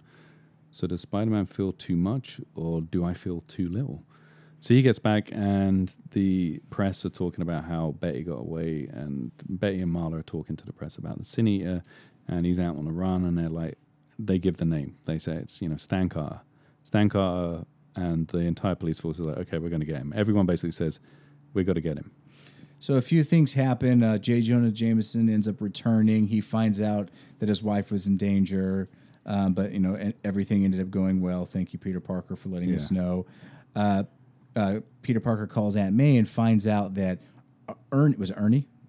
Ernie. Uh, Ernie finds out that Ernie still can't get over what's going on in the city and the fact that those muggers were let out. So he decides to go carry his gun with him. Yeah. So Ernie grabbed his gun and uh, gets on the subway. And while on the subway, uh, we have two, you know, more colorfully dressed punks come up. Actually, actually three people and start to kind of pick on him, sir, asking Yeah, for money. dressed like sailors. Yeah, and, and without showing. even thinking, Ernie takes out the gun and ends up shooting eh, shooting this guy in the stomach. Yeah. So Ernie runs out, um, and then meanwhile, now we go back to the courtroom or back to the police headquarters where they have um, Stan, and he's getting interrogated and kind of explaining, you know, why he did what he did. Yeah, and I mentioned that, that Stan, when he was at Shield, was in a research and development program. For um, he was given uh, various drugs to increase his strength, including um, PCP, and uh, it was basically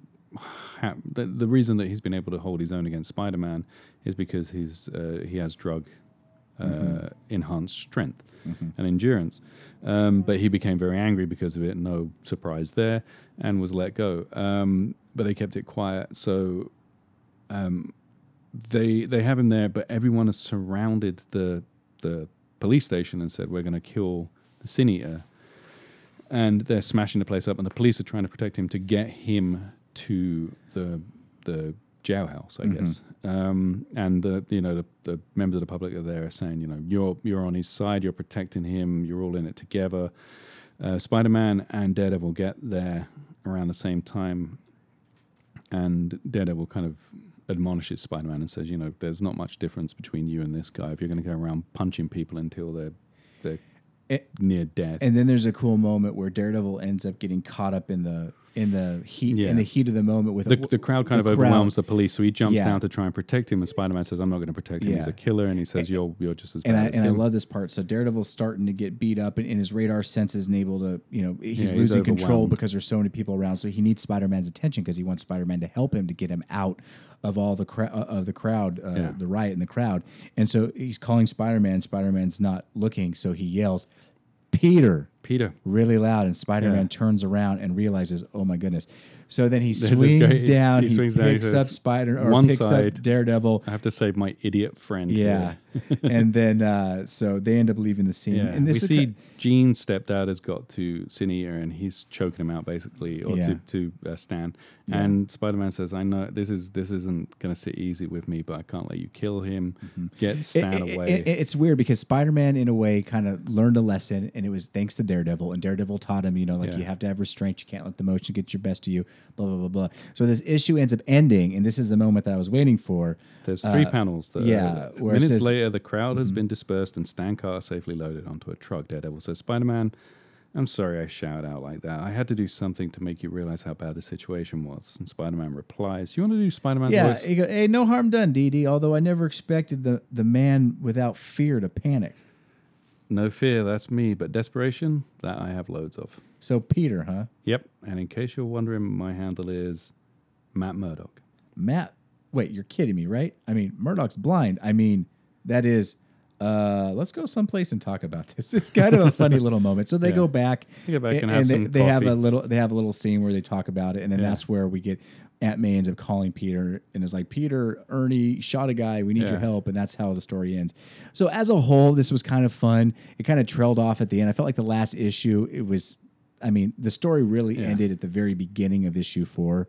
So now we had all this aftermath of stuff and and, and everything. But it is, was really cool that we did get to see the moment where um, we find out that Yeah. Daredevil and Spider Man now know each other's secret identity. Yeah, identities. issue 110 of Peter Parker's Spectacular Spider Man for anyone that wants to uh, make a note. Yeah, that of will be that. that has been asked on at least one or two trivia shows, I'm sure. Yeah, at least. All right, everyone, thanks for listening. Uh, now we're going to we jump to go into, the actual issues of into- Daredevil that we're going to cover. Sorry, this was a long uh, Yeah, preamble. we spent a lot a lot of time talking about that. so we'll just rush through these. yeah, yeah. Daredevil is in the books. The end. Thank you. Um, so this first one was really strange because we've got Daredevil.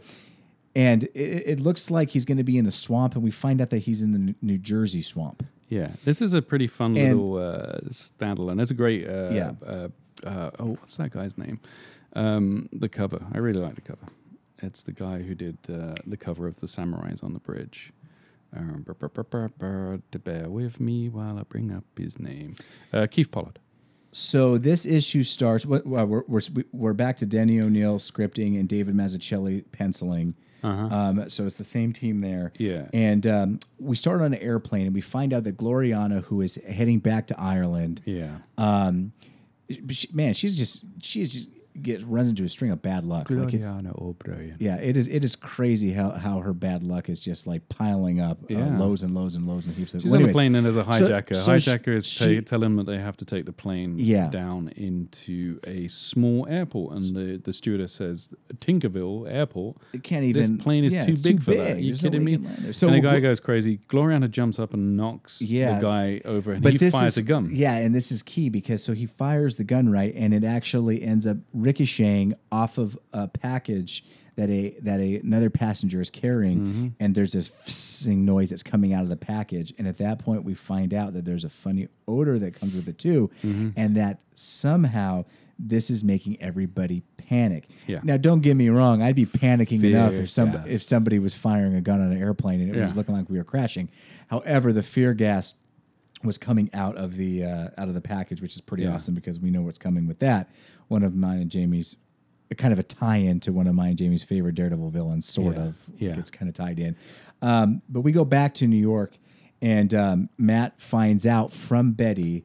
Uh, well, well, first we got to mention There's a, there's a great there's a, a death in the family. there is a death in the family. We we lost um, Nelson's mustache. Yes. Nelson's mustache has finally been retired after way too long. Yeah. And anyway, so Matt shows Matt up mentions that Italy was fun, so we get a nice little Yeah. throwback to the last issue. while uh, while he's talking to Betty's when is when uh, Foggy is shaving off the mustache, and of course Foggy comes out and is like, "Hey, do you, do you, do you, oh sorry Becky, so hey, do you, do you notice anything uh, anything different?" And then he realizes, "Oh, I forgot you can't see Matt." This happens like so many times. Come on, buddy, I, I figure you've been with him long enough. You know, Yeah. you need to watch. The, Becky's listening to the the news on a, on a Walkman yeah, well while this and she on. finds out that the plane that Glorianna was on ended up crashing, and so of course Matt, who if you guys all remember, Matt has just dealt with Heather Glenn's suicide.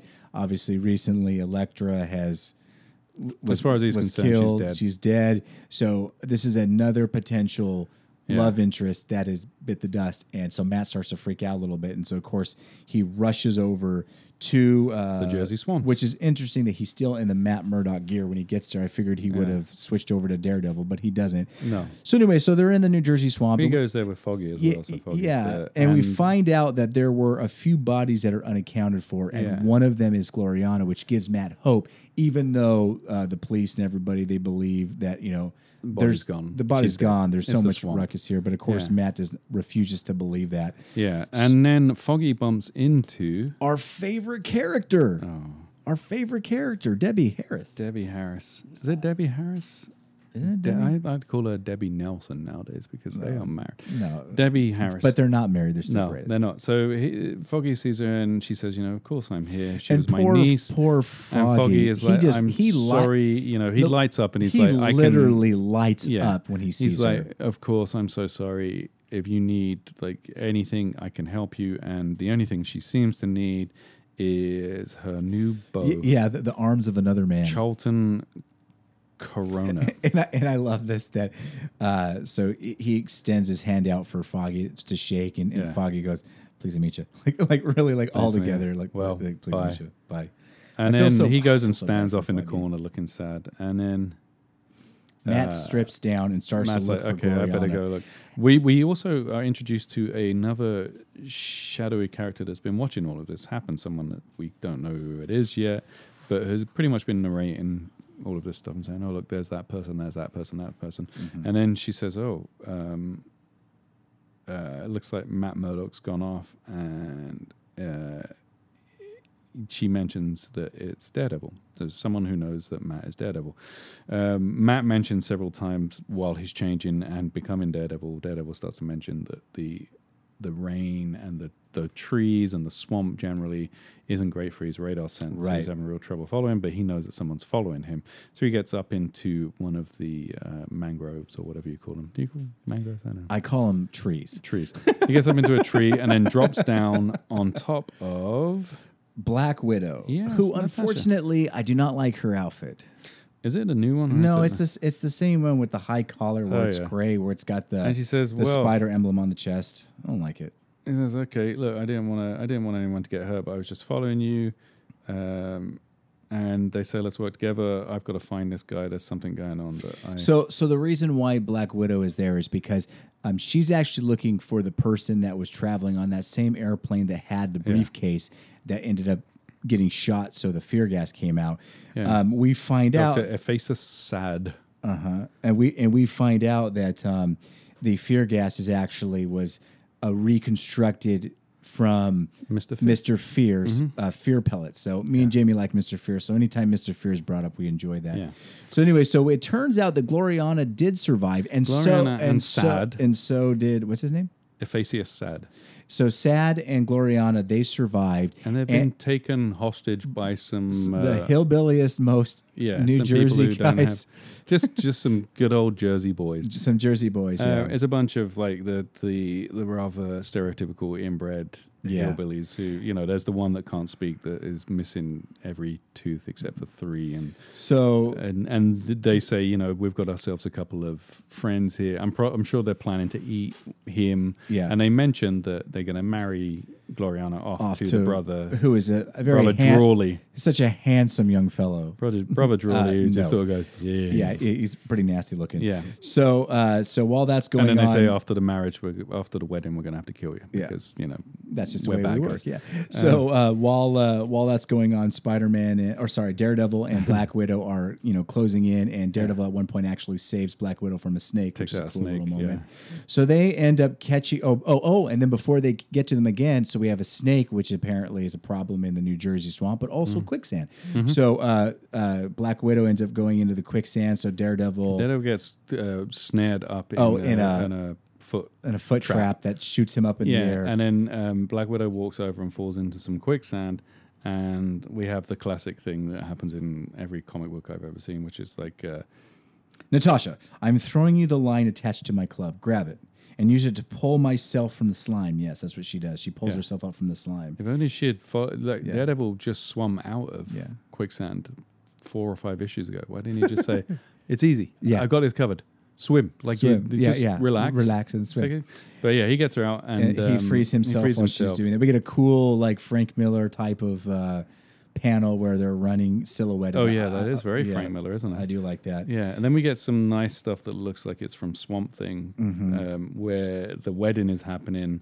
Um, Glorianna's been put into this ratty old dress. Yeah, and so sad. He, he kind of steps up and is like, you So know, says, "I can, admit, I yeah, could be the minister yeah, for let this." me let me help this. So while he's doing officiate. that, he opens up the fear gas Yeah. and and makes everybody get scared and afraid. And at that point, uh, that's when uh, Daredevil and Black Widow show up. Yeah, and like uh, monsters. like monsters. Everybody they end up beating up the uh, the inbred uh, uh, swamp guys. Yeah. and um, ends up saving Glorianna. But Even though she thinks she monsters thinks as that they're monsters as well because the Black Widow has to knock her out, and uh, and you know Daredevil says, "You, you could have been a little." a little bit nicer. Gentler. Yeah. She's like, gen- "Nah, it's no, cool." no, I gotta get it. I got this. So they end up chasing after the guy with the briefcase, and Yeah. we find out that uh, the the, um, the fear gas uh, ends up breaking. Yeah, and in his so face, he he he breathes it all in Right. and dies of fear, Of sad, fear. sad fear. yeah, Um, and he says, "My antidote stopped working. Oh my goodness!" Ah, freaks out. And then um, Natasha comes over and she says, uh, "This canister was the one that got shot on the plane. There was no fear gas in here. He just died. Lame. yeah, lame. End of issue. Well, hey, Daredevil does have devil in his name, and I'm sure he looks pretty scary. Lame. Where is she? Where's Rachel? Where's Okay. Glorianna? So next next up is 223. Two twenty three, which is uh, 223 it's a is It's a through gritted teeth. Secret Wars 2 crossover I've gotta co-written I've gotta by say, Jim s- Shooter. something happens in this. Okay, so we're just going to sum this one up real quick, Jamie. We're gonna send this stuff real quick. The Beyonder decides that he's going to hire Franklin And Nelson, Murdock. to- Mm-hmm. Nelson and Murdock to represent him in any and basically find the legal way that he can take over the world. Yeah, he wants to do it legally. So of Yeah. course Foggy's kind of into it because they're hurting and they're going to shut down. Yeah. And, and Matt's like, I have nothing to do with this. So, anyways, we find out that the Beyonder, his name's Beyonder. Yeah, sure. Well, So- he doesn't. I don't think he, Th- he's ever name. given another name. So um, he can he can, which is actually kind of neat. He's he, from Beyond. He, he can separate himself and kind of have like an He a- ectoplasm yeah, he has his body and his mind. his mind separate, and he follows Matt Murdock and finds out that Matt Murdock is, is Daredevil, Yeah. obviously, which he Yeah. probably already knew. And he reaches out to him again and he says, Look, I really need you to represent me. And if you represent me as payment, I'll give you your heart's desire. I'll give you your heart's desire. So he ends up thinking that what Matt would want more than anything else is is eyesight. Yeah. So he ends up giving Matt eye, his eyesight, and when he does this, Matt is so stinking happy, right? So he goes, calls up Glorianna, he Yeah. sees her, they kiss, they go have a beautiful day together. They go and to they're the top of the Empire uh, State Empire Building, and they're having a blast. Meanwhile, Yeah. Foggy was given a million dollars. Yeah. So anyway, so uh, everything's all happy. The Beyonder dude is just all you know. He's like, "This is great. Um, I don't care if this takes years. I'm doing this the legal way. This is the right way to do it." So um, anyway, so cut back to Matt. He's all happy. He's on the rooftop with her, but then he realizes, you know what? Hold on a second. If I have sight, that means, am I really, really?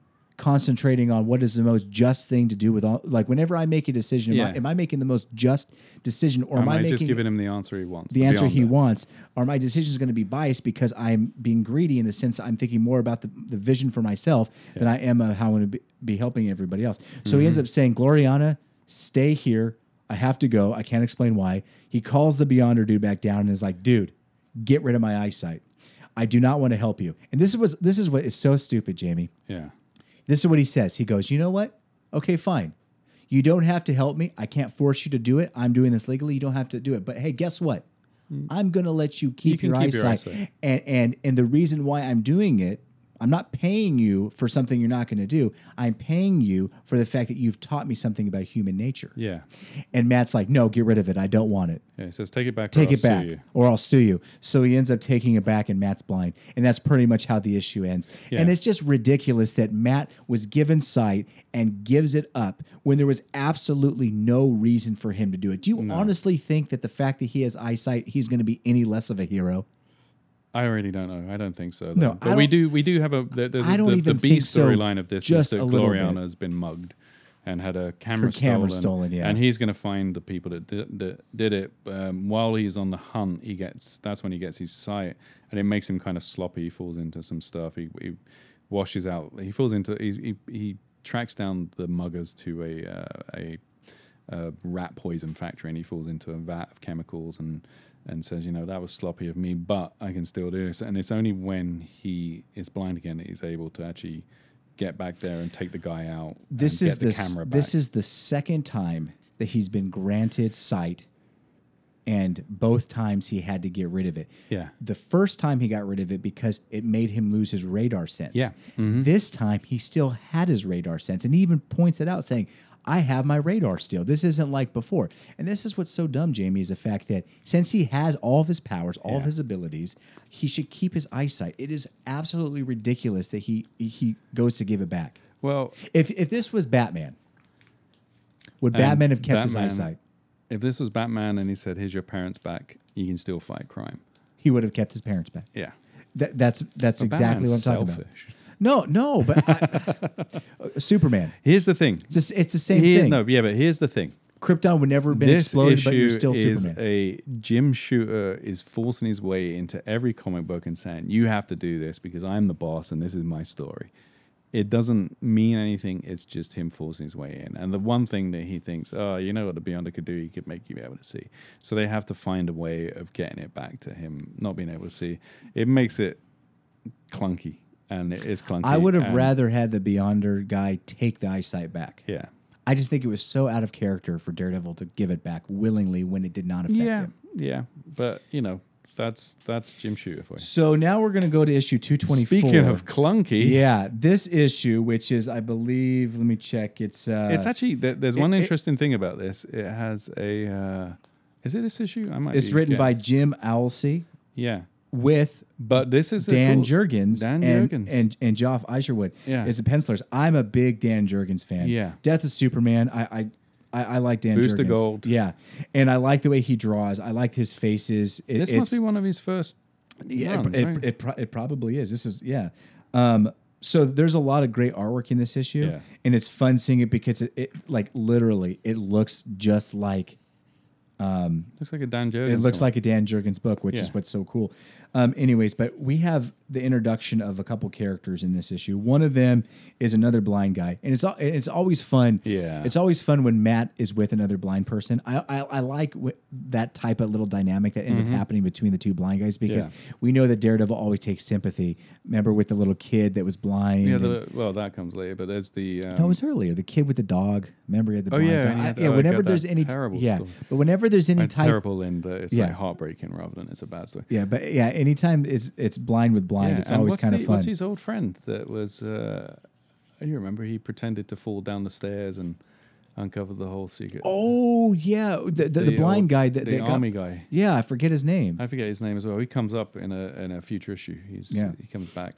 Um, but yeah, this uh, you, you're introduced to Abe uh, Abe Walker. yeah, Abraham Abe Walker, who is a older uh, gentleman who is blind, and he's been he's been working as a security guard in kind of like the loosest sense, and then became a janitor because he lost his eyesight, mm-hmm. and he's been working as a janitor in this company that has slowly been being used mm-hmm. as a front for illegal activities, and they've been shipping various things, trucking various things around the states. Um, and Abe is is working there, but he is there the night that Daredevil is following a lead and comes to him where he thinks that they're going to be trucking some guns. I think, isn't it? Um, Yeah. Daredevil gets there and you know does his usual thing, takes out some some bad I- guys, goes on a, goes on a fight, and while he's there, we hear another someone is taking care of business ahead of him Yes, and, and the- manages to eradicate and Yeah, disintegrate. if if you guys have seen the nineteen, I think it's the nineteen sixty six Batman movie. yes. If you remember, they had this device that could uh, take all the moisture it would take the moisture out of people, and it would leave behind a little pile of of human residue. yeah I but it was always colored it was It like was, different uh, colors different for different col- na- nationalities nationalities. Well, anyways, it's a similar type of deal, except for uh, it, it literally like disintegrates you and makes you go down to a smoldering pile of, Yeah. of human remains. yeah daredevil smells the, the remains and it's kind of like Two things I wanted gross." to point out that that happened. Um, we see Daredevil with a cigarette in his mouth, and he's he's he's he's drenched in a or he's in a trench coat and a hat undercover with a cigarette and and uh, but it's not lit it's not lit, but it's just funny because I'd never think we'd ever would have seen him with a Yeah. cigarette in his mouth, even though it was all pretend. yeah Um, sec- because we know he doesn't really drink alcohol either he doesn't drink alcohol he or drinks milk smoke. So anyway, so Jamie had mentioned. So we met our buddy Abe, our blind gentleman who's a security guard now, and he was the only witness. Daredevil did not arrive in time to see who sh- who ended up disintegrating these other guys into Yeah. these pile of Basically, what happened was of that residue. th- this person who got ahead of Daredevil and disintegrated everybody took what he thought was the money that was going to exchange hands for a gun deal, um, but he ended up taking Abe's lunch probably, or Yeah. like a briefcase that was full Yeah, of Abe's stuff. because- and Abe has the the money. the money. Yeah, and I just want to say there's a panel of Daredevil where uh, he is like kind of grimacing, but not. gr- He's he's sort of given a half smile, but it's Yeah. such an enduring smile. It's such like a. Uh, Oh, type, boy. li- Like it just it's so out of character. Yeah, but it's fun.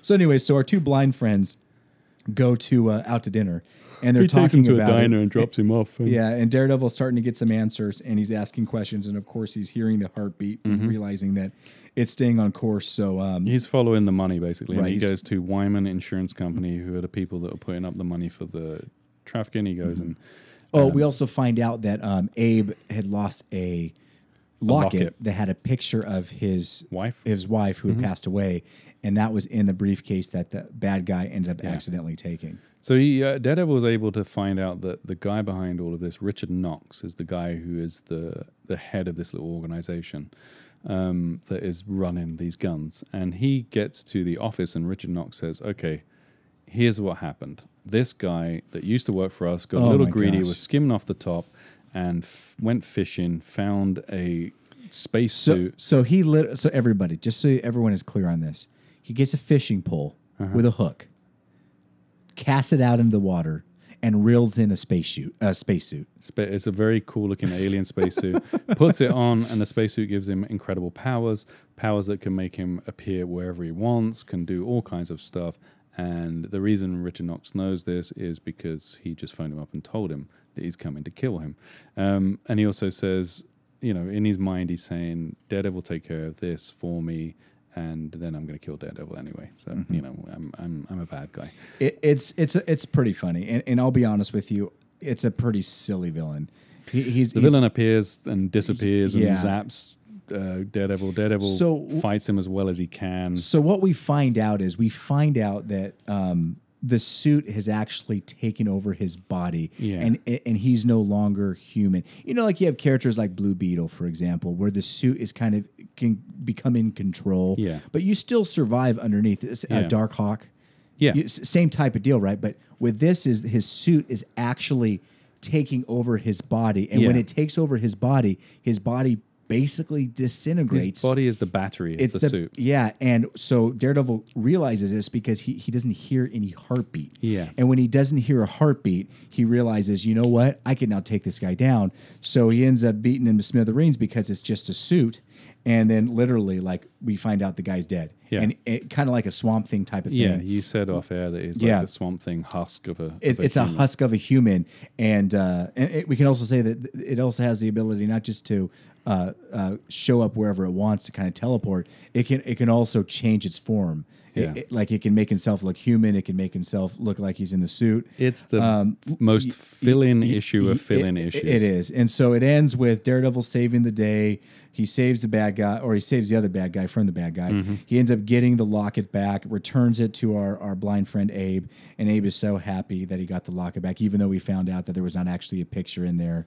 That's the that's the stinger at the end Um, yeah. is that the the woman in the diner that's been Mm-hmm. feeding Abe coffees while Daredevil went off and saved the day basically says, uh, oh, "It's really sweet that you didn't mention that there was no picture in the locker." Yeah. So anyway, so that's that issue. It was kind of a fill-in one, but then it takes us to 225, 225. which I really enjoy. Let's let's be clear about a couple of things about 225. One, Yes. 225. I remember getting this when it first came out because that cover is Is amazing.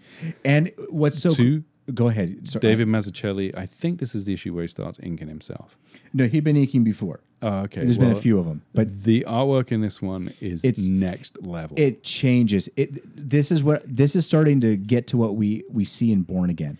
Yes. Like like he is he- his his artwork has been evolving, and this Yeah. is it right here. This is like this is David Just- Mazzucchelli, how we know him. perfect. Perfect. and artwork. and uh, also on the cover, if you look at the cover, I really like the way the way that Daredevil is written.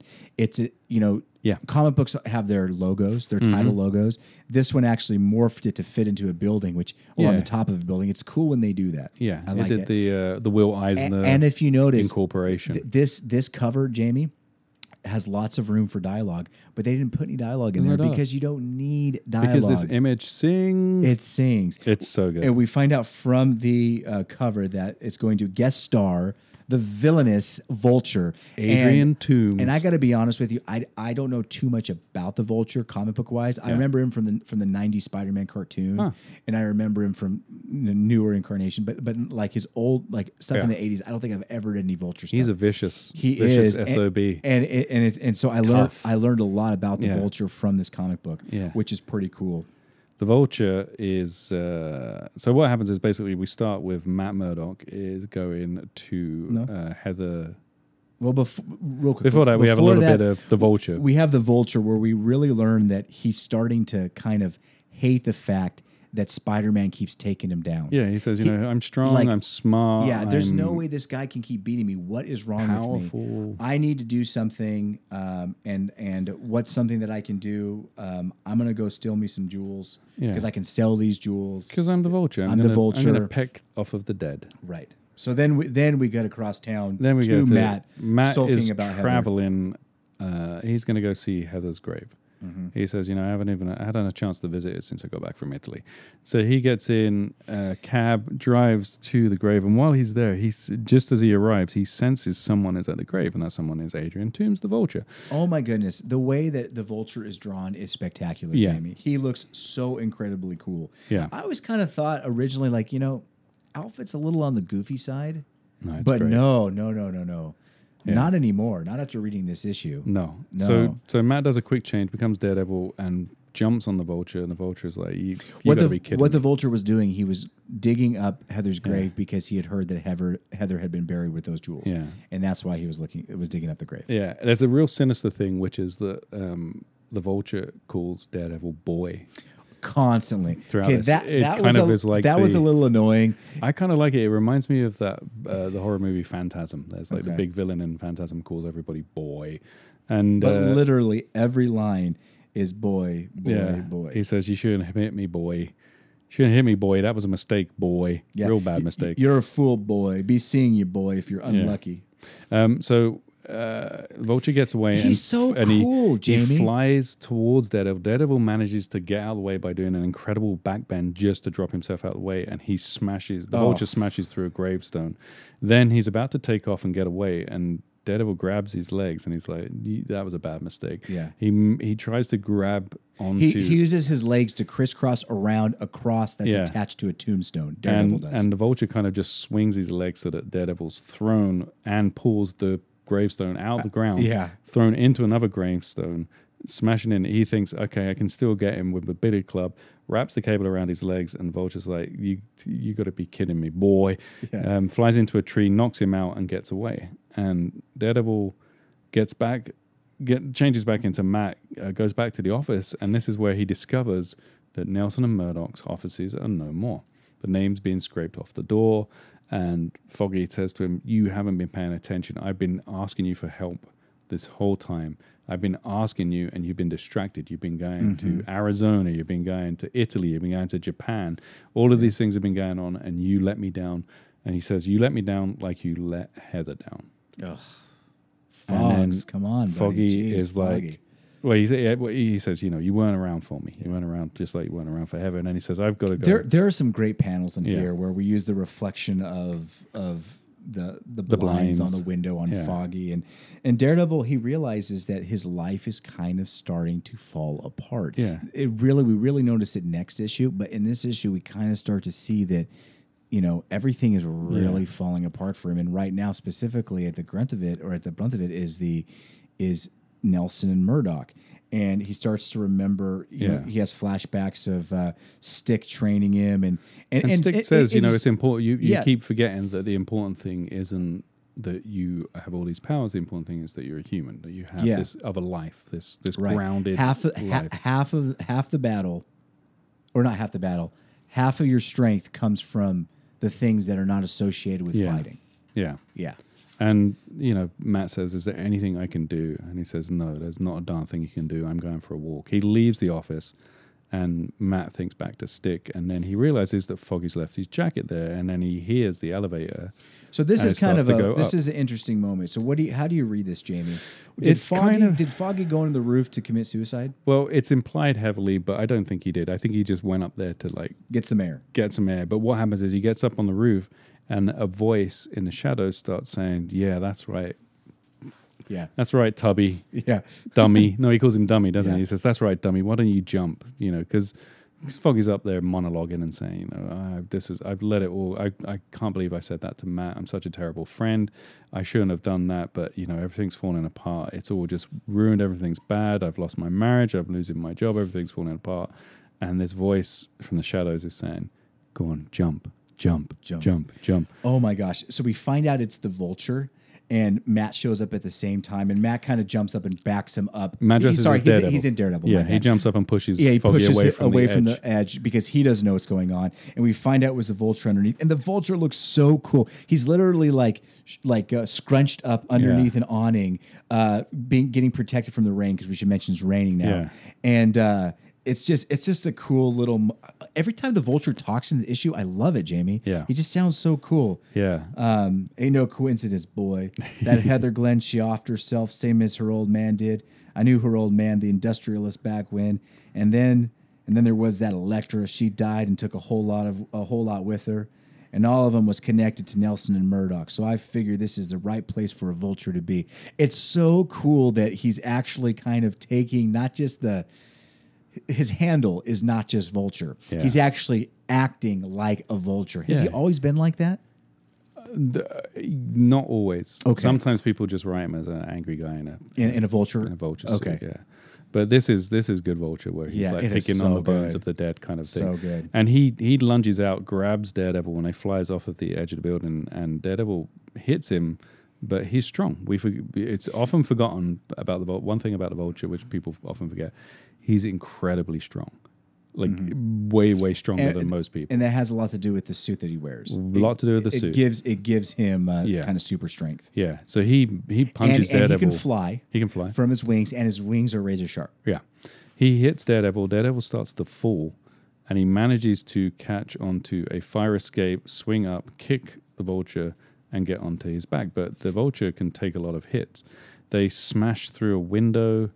Um, that there's, they smash through the window of Harold and Gretchen, who look like they're getting it on on a couch, um, and they're fighting. But this is great. Like every time Daredevil get you, and this is where Mazzucchelli is is such a good artist. You get this great thing where he's hit by the vulture and he smashes through a door, and you see it. The door in the panel, you see the door knocked completely off its hinges, with Daredevil just looking like he's been smacked through a Yeah. solid wall. Yeah. and and like people turning around shocked and the vulture kind of creeping through. He cuts through the the elevator doors that are behind daredevil at this point where he's smashed through and just completely shears it. And daredevil starts to think i've got to i'm i'm completely at a disadvantage where he has space. Whenever he has space he can spread those wings. He can do a lot of damage. I've got to get out of here. So he jumps down the elevator shaft goes down into the basement and the uh, vulture follows him, follows him down, and says, "You, you know, you can't run, you can't do any of that." And they get down into the basement. Daredevil turns off the lights and gets a little bit of an advantage, and then is able to overpower him because he can't spread his wings as much. Is able to knock him down. Yeah, yeah, it was exactly. So he lured him down into the basement because he figures, you know, the vulture's out of his element here. Vulture Yeah. does the best when he's out outside, Yeah, big wide open spaces, sky where he can fly. So I'm Mm-hmm. going to bring him down into a dungeony basement where I can take advantage and and uh, I can beat him, and that's what he does. And he Yeah. literally, like you can see from the artwork, just he just pounds him. pounds- Yeah. He even says, "I'm beating you. him. I'm gonna, I'm gonna Yeah. prove to myself that I'm no coward by beating you. I don't want to die. I've had enough." Because the vulture throughout this has said, "You've got this, this stench of death on you, boy. Everything about you smells of death. People around you are And dead." it's so important that this issue ends up, or, uh, ended up happening right before the next one because the next issue, which we're going to go talk about now, is is like of all the issues of Daredevil, this is the one where we go into his psyche probably more than any of them so Yeah. far, and he is literally like falling apart from the inside. He is Yeah. being torn apart internally. And um, next issue, in issue two twenty six. Uh, it's the return of a, a little unknown writer named uh, Frank Miller. Mm-hmm. Frank Miller comes back and uh, he co-writes with Denny O'Neil. So, I- Yeah. so it's curious. I'm curious how much he actually ended up.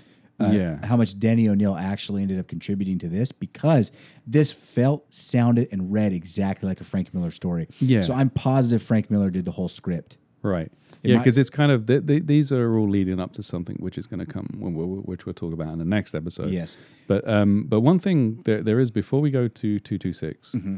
um, there is a epilogue in this issue, which, as far as I could find out, Yeah, that's why I skipped over it. never went anywhere. Yeah. Never ever There went was a anywhere. bird that ended up popping up A halfway bird? through the issue that when Daredevil was fighting him, Spots a pigeon or something. and, and, and he goes that that bird is like uh, there's something weird about that There's bird. some strange energy and then he keeps and then he keeps fighting uh, Vulture, and then at the very end, go ahead, Jamie. Well, at the very end, the bird flies down to a small, uh, I think it's like a South American.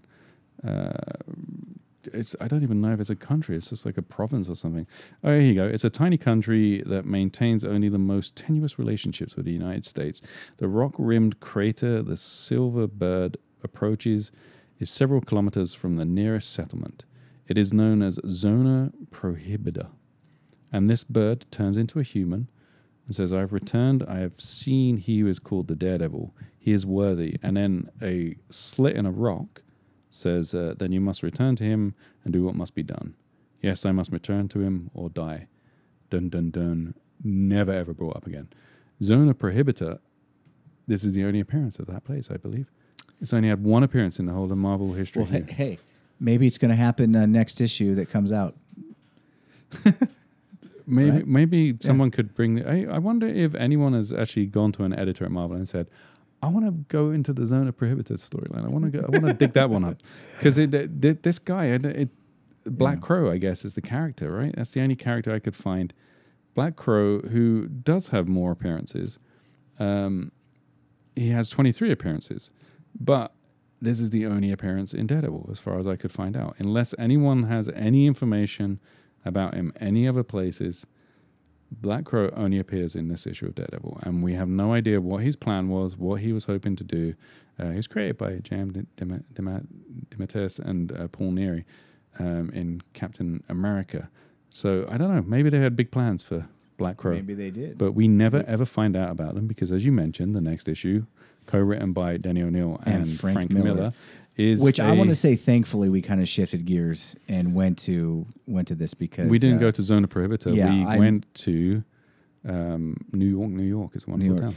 Okay, so first off, I want to say in the last couple of issues is was when we got the first mention, I believe, that Daredevil is actually from Hell's Kitchen. Yes, that's right. Mhm. So um, they actually brought that up. I forget which issue it was. Uh, it might have been the last one, or maybe it was the one before. Mm-hmm. Yeah. And then this issue deals with Hell's Kitchen a little bit, and then obviously, uh, next episode we're going to go into Hell's Kitchen a lot. Yeah. So, like, this is when you know Hell's Kitchen and religion and everything really kind of start to Yeah. shape Daredevil into the Daredevil that we know today. So this is a huge part. But anyway, so this issue two two twenty six, like I mentioned earlier, it reads just like a Frank Miller comic book. This issue, I kid you not, takes you like thirty minutes to read.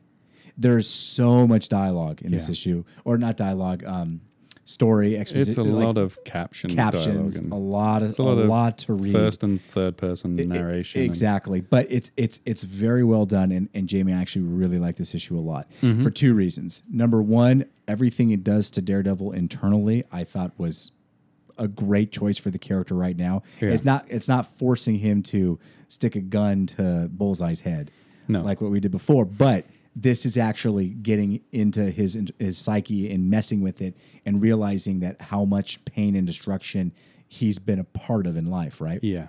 Well, this issue, um, also why I like it, and I know you'll probably agree, brings the return of one of our favorite characters, Gladiator. Yeah. Gladiator returns, which is awesome because me and Jamie both love Gladiator. And what's cool is he doesn't actually wear the Gladiator suit; he actually wears a different set of body armor. He can't stand Yeah. the idea of wearing so, the gladiator so the, suit. so the way that the issue starts is is we'll kind of go over the issue and then we'll talk a little bit about how it's affecting Daredevil internally. But so um, Gladiator is um, uh, he's he's commits a crime.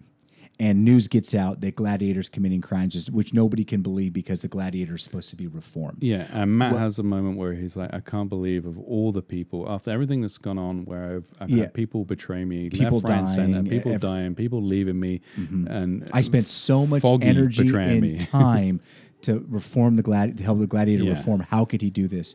Well, we find out the reason why Gladiator has returned to crime is because he, uh, his his his beloved Betsy, Betsy Beatty. Betsy Beatty, has been kidnapped, and the Gladiator is forced to do this, or else they're going to kill her. Yeah, he's So been told he's- Mm-hmm. he has to raise the money of a ransom, otherwise uh, Betsy is going to be killed. is going to be killed. So that is why she goes to crime, and, and or he goes back to crime, and it's so awesome. This internal dialogue, Jimmy. Mm-hmm. I'm just going to read a little bit of it. It- Hmm. It's it's so cool. It says like, "This is Melvin Potter, right? They weren't supposed to be here," thinks Melvin Potter. Somewhere in the blur of where he is or what he's doing, he's been promised there'd be nobody. Promised. He tries not to hear the sickening crack of the guard's jaw. Tries not to wonder what the burning in his throat is or why he can barely see past the water in his eyes.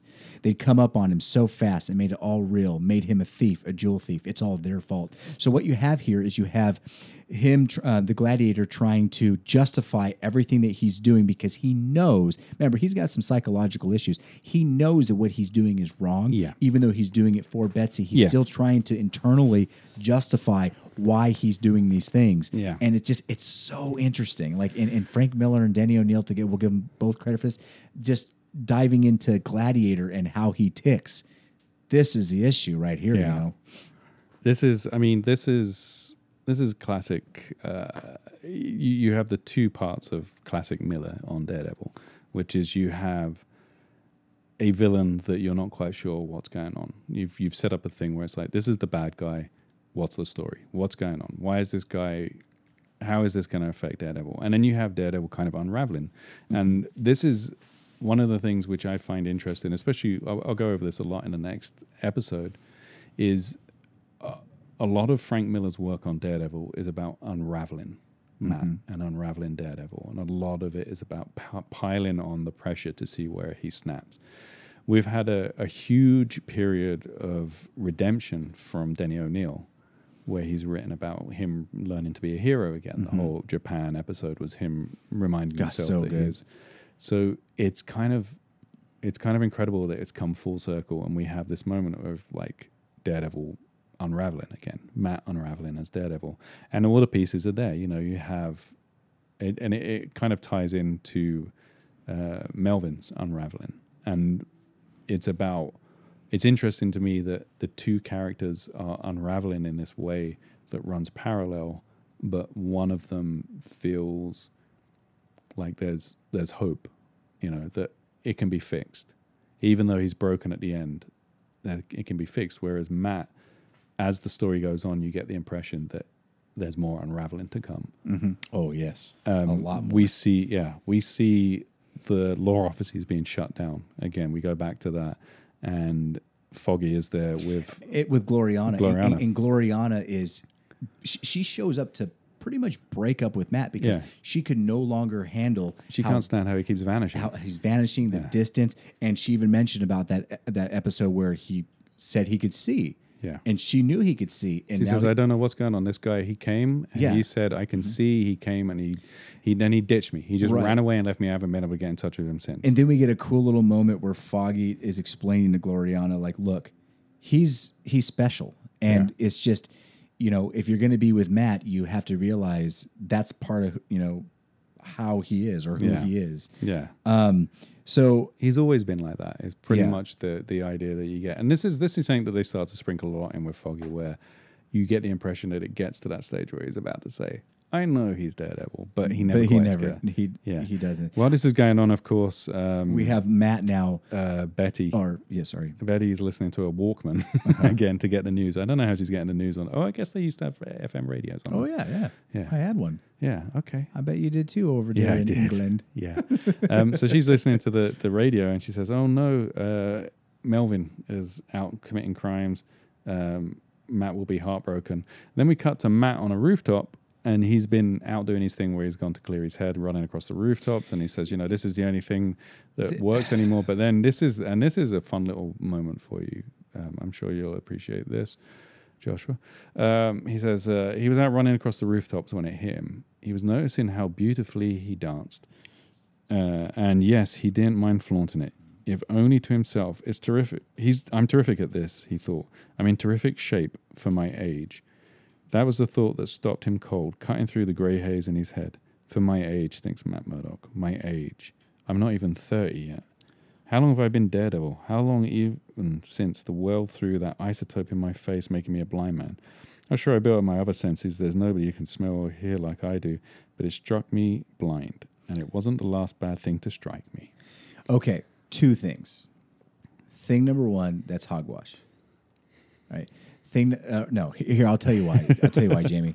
Here's the thing. So me and Jamie, as everybody, all of our loyal listener, listeners know, Jamie feels like Daredevil is late twenties. I always kind of feel like Daredevil, at least at this point, is kind of lower to mid 30s.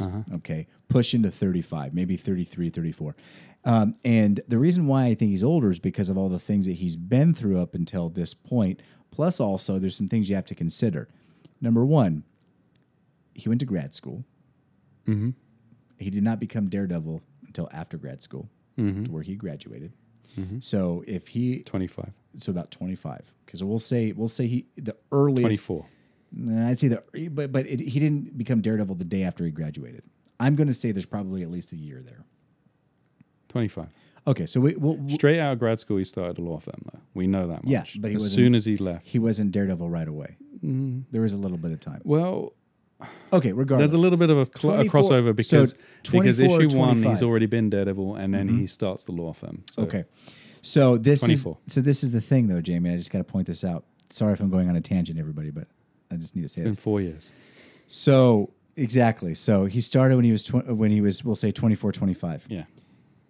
When Heather Glenn died, Yeah. he talked about. He said, um, maybe I could have done more for Heather. Like maybe I could have been a better, like a better. Um, a Boyfriend. better boyfriend or I you know I like when she proposed and everything. Uh-huh. He said that she had proposed a few years ago. Yeah. So, what does the word few mean? Uh, it means More than more two. than two. Probably 3, at least 3. We're Yeah. going to give him the benefit of the doubt. That's saying 3. So that means Heather proposed 3 years before we'll say 3 years and some change before this issue. So he's just about to turn 30 in this issue. Right. So that means that she proposed when he 27. was 26 ish, 27. Yeah. So you're telling me the first hundred and so uh, the first hundred plus issues all took place in a year, Two years. Two years? Yeah. No. I'm going to go back and I'm going to find all the different winters that we had, and you're going to see that he has got to be at least 33, 34, 35. One disaster after another, and everyone putting the blame on me. Everyone I loved or trusted. Foggy, my partner, couldn't pick up just a little slack. Little harsh there, Matt. And keep the law firm going. He, he was trying. Heather, yeah, Heather. Why be afraid to think her name? Killed herself. This on top of everything else I have to deal with. This is, this is Matt Murdock at his most navel gazing, selfish, woe is me uh, thing. It's Yeah, it's like Jamie- it- it's it's him saying everyone else has been bad to me because, uh, and and the only way I, I- can cope with it is by splitting my personality. No, but but but are you sure? Like he, he really sees it as like he he he brings out the worst in people. Well, he, I don't That- know if it's that. I but think that's it's how him, he's feeling. He's like "E- everywhere I go, everyone I'm involved with, tragedy happens. Yeah, but he's I not am saying the it that source way. of this tragedy. He's saying that that people like he's doing everything he can and nobody else is is stepping up is how it's coming across. Um, but I think that's a big part of it is the whole thing of like Stick saying to him, "You have these two parts to you, and Mm-hmm. your biggest strength is that you have these two parts to you. Your weakness is you keep leaning too hard on one or the other. Use both of them." And he hasn't been able to. A big part of of Matt Murdock, Daredevil, he hasn't learned how to do both of them. And, you know, the whole thing of him, whenever he gets together with a woman, he hasn't learned how to do both of them. He hasn't learned how to, you know, he he could be Daredevil with Black Widow. He could be Matt with uh, Heather or with um, Karen.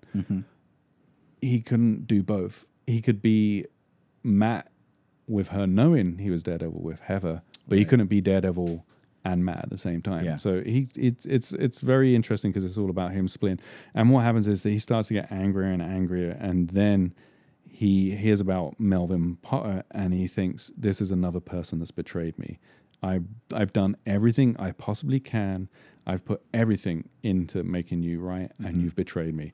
And he goes off. He goes off on one. Then we see uh, Betsy, and Betsy is being just she's brutally been attacked up, by yeah. the people that the, the people that are asking for the money that set Yeah. up this whole coup, like they are vicious people. yeah And- they're and- nasty. yeah, they, they're na- they're not. They're your- the typical yeah. Frank Miller bad guys that just want to beat up women. And, But and but see, what's so cool is like you know this whole issue. We hear what so many different characters are thinking, and sometimes that gets confusing. But this issue does a great job of not making it confusing. Yeah. And so now you know earlier I talked about what the Gladiator was thinking. Jamie just talked about what Daredevil was thinking. Yeah. Now we hear what what um, Betsy's thinking, Yeah. and she's talking about pretty much saying, "I really hope these like I I have to be careful because I don't want them to gag me, Yeah. but I need to let these guys know that if they if they do not want trouble." because of how mentally unstable that Melvin Potter Yeah. is, they need to handle the situation a certain way. So I need to let these bad guys know Yeah. That they can't just go threatening him. They if they want the money, they need to play him right, and I'm going to try and help them. Exactly. And, yeah. and unfortunately, when she attempts to it, this is just a perfect example of how the goons are just stupid that they don't have want to have anything to do with it. So they just punch her in the They face punch her and then gag and her. then gag her. So Yeah. uh, he's it's not. a- pretty. Uh, basically, what they do is there's a really uh, good nar- narrative device, which Yeah. is that they will start in the third person and go into the first person in, the, in midway. Mm-hmm. So they'll start by saying, "This is this character. Betsy, this is what they're Betsy doing." Beatty then- ignores the pain. Yeah, and then later on, and then slowly it becomes her thought. Yeah. So that's how you, you that's how they keep it from being confusing. Then we cut to Melvin, and they have again the third person becoming first person. We see that he is basically standing in a shower for like an hour. It's four hours. He's yeah, in the shower. yeah. It's just you learn so much to wash about the his psyche. of him. You learn so much about all the internal stuff that he's, some dealing Popeye's with. chicken. Yeah, yeah, I saw that too. That's so funny. But like, it's just, yeah, it's just so cool. To, Yeah. Th- This There's is- very little dialogue from Daredevil in this issue. We should say, and, and this this angry. issue actually makes me like Melvin Potter even more. Yeah.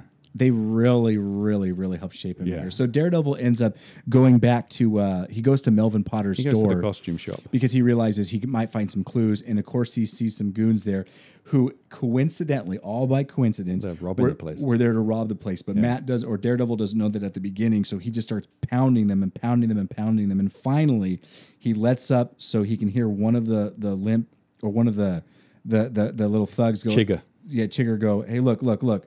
You know, you know me, Devil. I'm a heist man. You have me apprehended.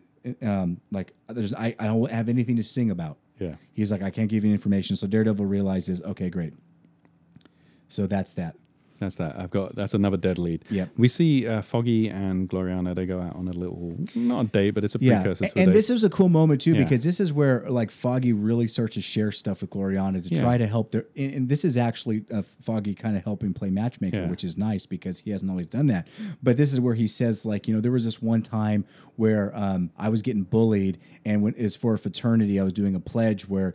Um, I had to uh, crawl through a I had to pipe. crawl through a pipe, and then there was this thug guy who was going to fill it with water where I could have drowned, but I ended up doing it, and no water ended up going through the pipe because um, when I get out, I find out that that same guy is hanging up from the ra- uh, hanging up from a flagpole Yeah. or something with a with a fire hose tied around him. Yeah. and he goes, and then Foggy says, even though Matt never admitted this, I, I know know, that it. was Matt, and Yeah. since it was Matt, like. That's just the type of person he is. He he can do these things. Which you're right, Jamie. This is where like it's like you would think Foggy after Matt being Daredevil now for nine to ten years, Yeah. you, you would be able to. all four of these years. You all would- four of these nine to ten years. You, you would think that Foggy would have put two and two together. Yeah. And but this is the other thing here. He even says, you know, he says that's why we work so well together. We met in Columbia, Mm-hmm. right out, right. Uh, we met in college in Columbia. We roomed together through grad school. Uh, Matt was the whiz, no doubt about it. You read him four words, and Matt he'd do a speech on it that would make Jefferson crawl out of his grave and take notice. And then he says, "But me, I was the details. Matt was never good at details. I had the steel trap mind. I was the one who saw everything and picked up on everything. So it's even more. It's him saying, you know, I I know, and that's where yeah, that's where he says, you know, Matt's a special guy. yeah. Um, and Foggy is basically comforting Glorianna because she says, I, I want out. And he's like, you know, the, the, it's, it's, I understand. I completely get it. I know you have to be patient. I know that just, he's, he's special. And then we see a bit more of his specialness. He goes to the offices. Yeah, and this is a crazy moment. This is, this Dare- is more of his like on the edge of, Yeah, Daredevil goes back. To, he's dressed as Daredevil. He he uh, breaks the lock because the locks weren't changed. Or sorry, it wasn't. The locks were changed on, on the, apartment or, or on the office already. They already Yeah. changed the locks. So Yeah. Daredevil kicks the door open, goes to his desk because he, he, hasn't. says, he says he, landlords think they own the city. It's Yeah. a nice little moment where like, mm, he he he hasn't uh, he hasn't cleared out his desk yet. So he takes his name his name plaque his nameplate um, Matthew Murdock, attorney at law, and he looks at it and he goes, uh, you know, he said, "I did all this work for for my dad. Like I studied so hard. I did this all for you, says, Dad. I never liked this job. I never liked it. You pushed me to do this. He's really like psychologically going through so much. He actually takes the nameplate and throws it through the window. Yeah. And this is this is so crazy. So there's alarm starts to go off. And he goes, Of course, the burglar alarm goes off. We paid enough to install it, right? And he goes, Let it ring. Let it ring all night. He doesn't even care. He's just standing Yeah. there in the broke by the broken window with the alarm going off in this super tall skyscraper. Um, and anyway, so before as he heads back home, we get some more talk between Foggy and um, Yeah. Glorianna. They share some moments, but once Matt gets back to his apartment, he starts listening to his messages, and now he's mad because he only has one message. He's like, "I've been gone all day and only got one message," Yeah. and the message was from Glorianna. and she's like, oh, never mind. Um, he's never I'm mind. Trying to, I- trying to reach you, but don't forget yeah, it. yeah, I don't need to listen to her now. And then the phone rings, and Matt's like, "You know what?" I, oh, he's still dressed as Daredevil, but he's like, I, "I'm just gonna let it ring. You know, who cares?" I, and then that's when um, he, he gets a phone call from none other than Melvin Potter. And Melvin goes, uh, Mr. Murdock, I, I need your help. I know you know Daredevil. And if you could just ask him to meet me at the Dibney Museum, I I, I don't need, I, I, I, I, am sorry. know? I'm sorry. Yeah, but like he's stuttering, he can't get a word out, and then Matt automatically thinks the worst, and, and Yeah. he doesn't. goes, oh, you're sorry. You're sorry. He doesn't. I'll- see, I'll make you He doesn't sorry. see it as as Melvin actually asking for help. No. So Daredevil shows up, and the first instinct, or Daredevil goes to the museum. The Gladiator's there in, in his new outfit, which we mentioned before, which I think looks really cool. And Daredevil automatically is like, you know what? We're gonna fight, and I'm gonna beat you up, Yeah. and I'm gonna make you attack me so I can beat you up even harder. Yeah, because he he's says- he so says- frustrated. he doesn't even think, why would the Gladiator be doing this? Yeah, he's Why? stopped. He's stopped reasoning. He's Yeah. stopped using that analytical side of his mind. He's Right. basically like, "I'm angry. I'm mad at the world now." Mm-hmm. He says, "I got your message, Melvin. In case you're wondering, the answers are no and yes. No, I don't want to hear your excuses, and yes, I'm here to kick your face in." I know that's so vicious. and then Melvin runs at him and says, "I don't want to do this," and Daredevil says, "I do." And then he starts to fight him, and then he realizes halfway through the fight, he realizes that Gladiator's holding back. Gladiator is, is ba- and Gladiator takes a pounding and he says, "Hang on a second, he's just dropped to the ground and he's begging." And he says, "You know, I'm sorry, I'm bad, I'm a terrible person, but I was so scared. I'm so scared. They got Betsy, they got her." And Daredevil has a moment where he says, "I, I, I realize what I'm doing. I almost beat him, and I'm, I feel a feeling." I'm ashamed. I'm ashamed of what I just did. He's asking for help, Yeah. and I was I just too ignored him. stupid to listen. Yeah, and he says, "That's it. I've got to. I'm. I've had enough of this." So he goes, "I'm gonna. I'm gonna fix this for you. Mm-hmm. I got to make this right." So obviously, Gladiator knows where Betsy's being hold or held because he's not supposed to return there until Yeah. he has the money for the Yeah. ransom. So they go together. Daredevil and Gla- Daredevil clicks. In, uh, uh, he kicks in the door. Him and Gladiator show up. Well, he says what happens is he leaves. He leaves the money for them, and then he tracks them, and then he phones up Gladiator, and he says, Oh, okay, he that's says, right. I Melvin, about I, know that, where yeah. Mm-hmm. they are. If you want a piece of them, you can come. This is where they are." Right. And he says, "You know, I hear him. He agrees." And uh, but I can tell his heart's not in it. Yeah. he gets so there. that's when they show up and Daredevil kicks the door in and him and Gladiator go in and they and uh, Betsy's still tied up. Yeah. And, and and I love this so much. So Daredevil assumes that Gladiator is going to beat these guys up for revenge. But as soon as Gladiator sees Betsy, yeah. He just crumbles. he crumbles and he realizes I don't need revenge on these guys. I just need to take care of Betsy. Yeah. And it's such an awesome moment. And while Yeah. he's walking towards Betsy, Daredevil's beating everybody else up. He's up. beating everybody up, and then at the end, when they're all unconscious, he says, uh, "He says I'm ready for more, but there isn't any more. There's nobody left." yeah. And he So says, you Daredevil know, got what he wanted, which was a big pounding. Yeah. He also ended up helping the Gladiator. But th- this this issue, above all else, well, two things. But uh, obviously, what is what it's done to Daredevil psychologically, or what we've learned about what, his internal monologue, what he's been Mm-hmm. Thinking. That's thing number one. But number two, which I which for me was even a bigger, that was even more impactful for me, was how much this made me like Melvin Potter even more. Yeah, I don't know. I just thought it was so cool. Like just hearing what he was thinking about how he was committing those crimes and he hated doing it so Mm-hmm. much. He's like a little, he's like a kindergartner. Yeah, In a way, he really is. He's like a kindergartner. yeah. He's a he's a very infantile mind Yeah. in a very powerful body, and yeah. Woo. Well, thank you, everybody. Thanks for sticking around for two hours. Oh my Two- goodness, more than yeah. two hours to hear us waffle on about Yeah. our favorite. Yeah, comic we spent a we, we spent a lot of time talking about that Spider-Man series. Damn it, Spider Man. Yeah, I know. Trying to figure it out. But but the two things I wanted to say. Thing number one is, uh, we you know this is obviously number forty eight, episode 48. 49 is coming out soon, and forty nine will we're going to cover some great stuff. Um, also, if you like reading Daredevil, Mm-hmm. definitely read the last two issues that we talked about. Yeah. 225 and 226 because they go great to lead up to what we're going to cover next episode. Yeah, next episode is a little series that you may have heard of called Born Again.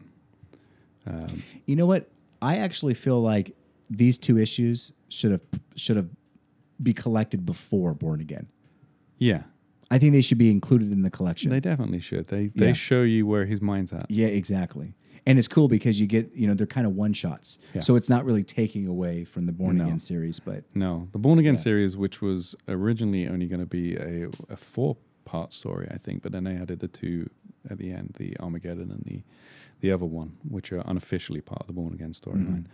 But Born Again is now. I say this from an absolute place of love.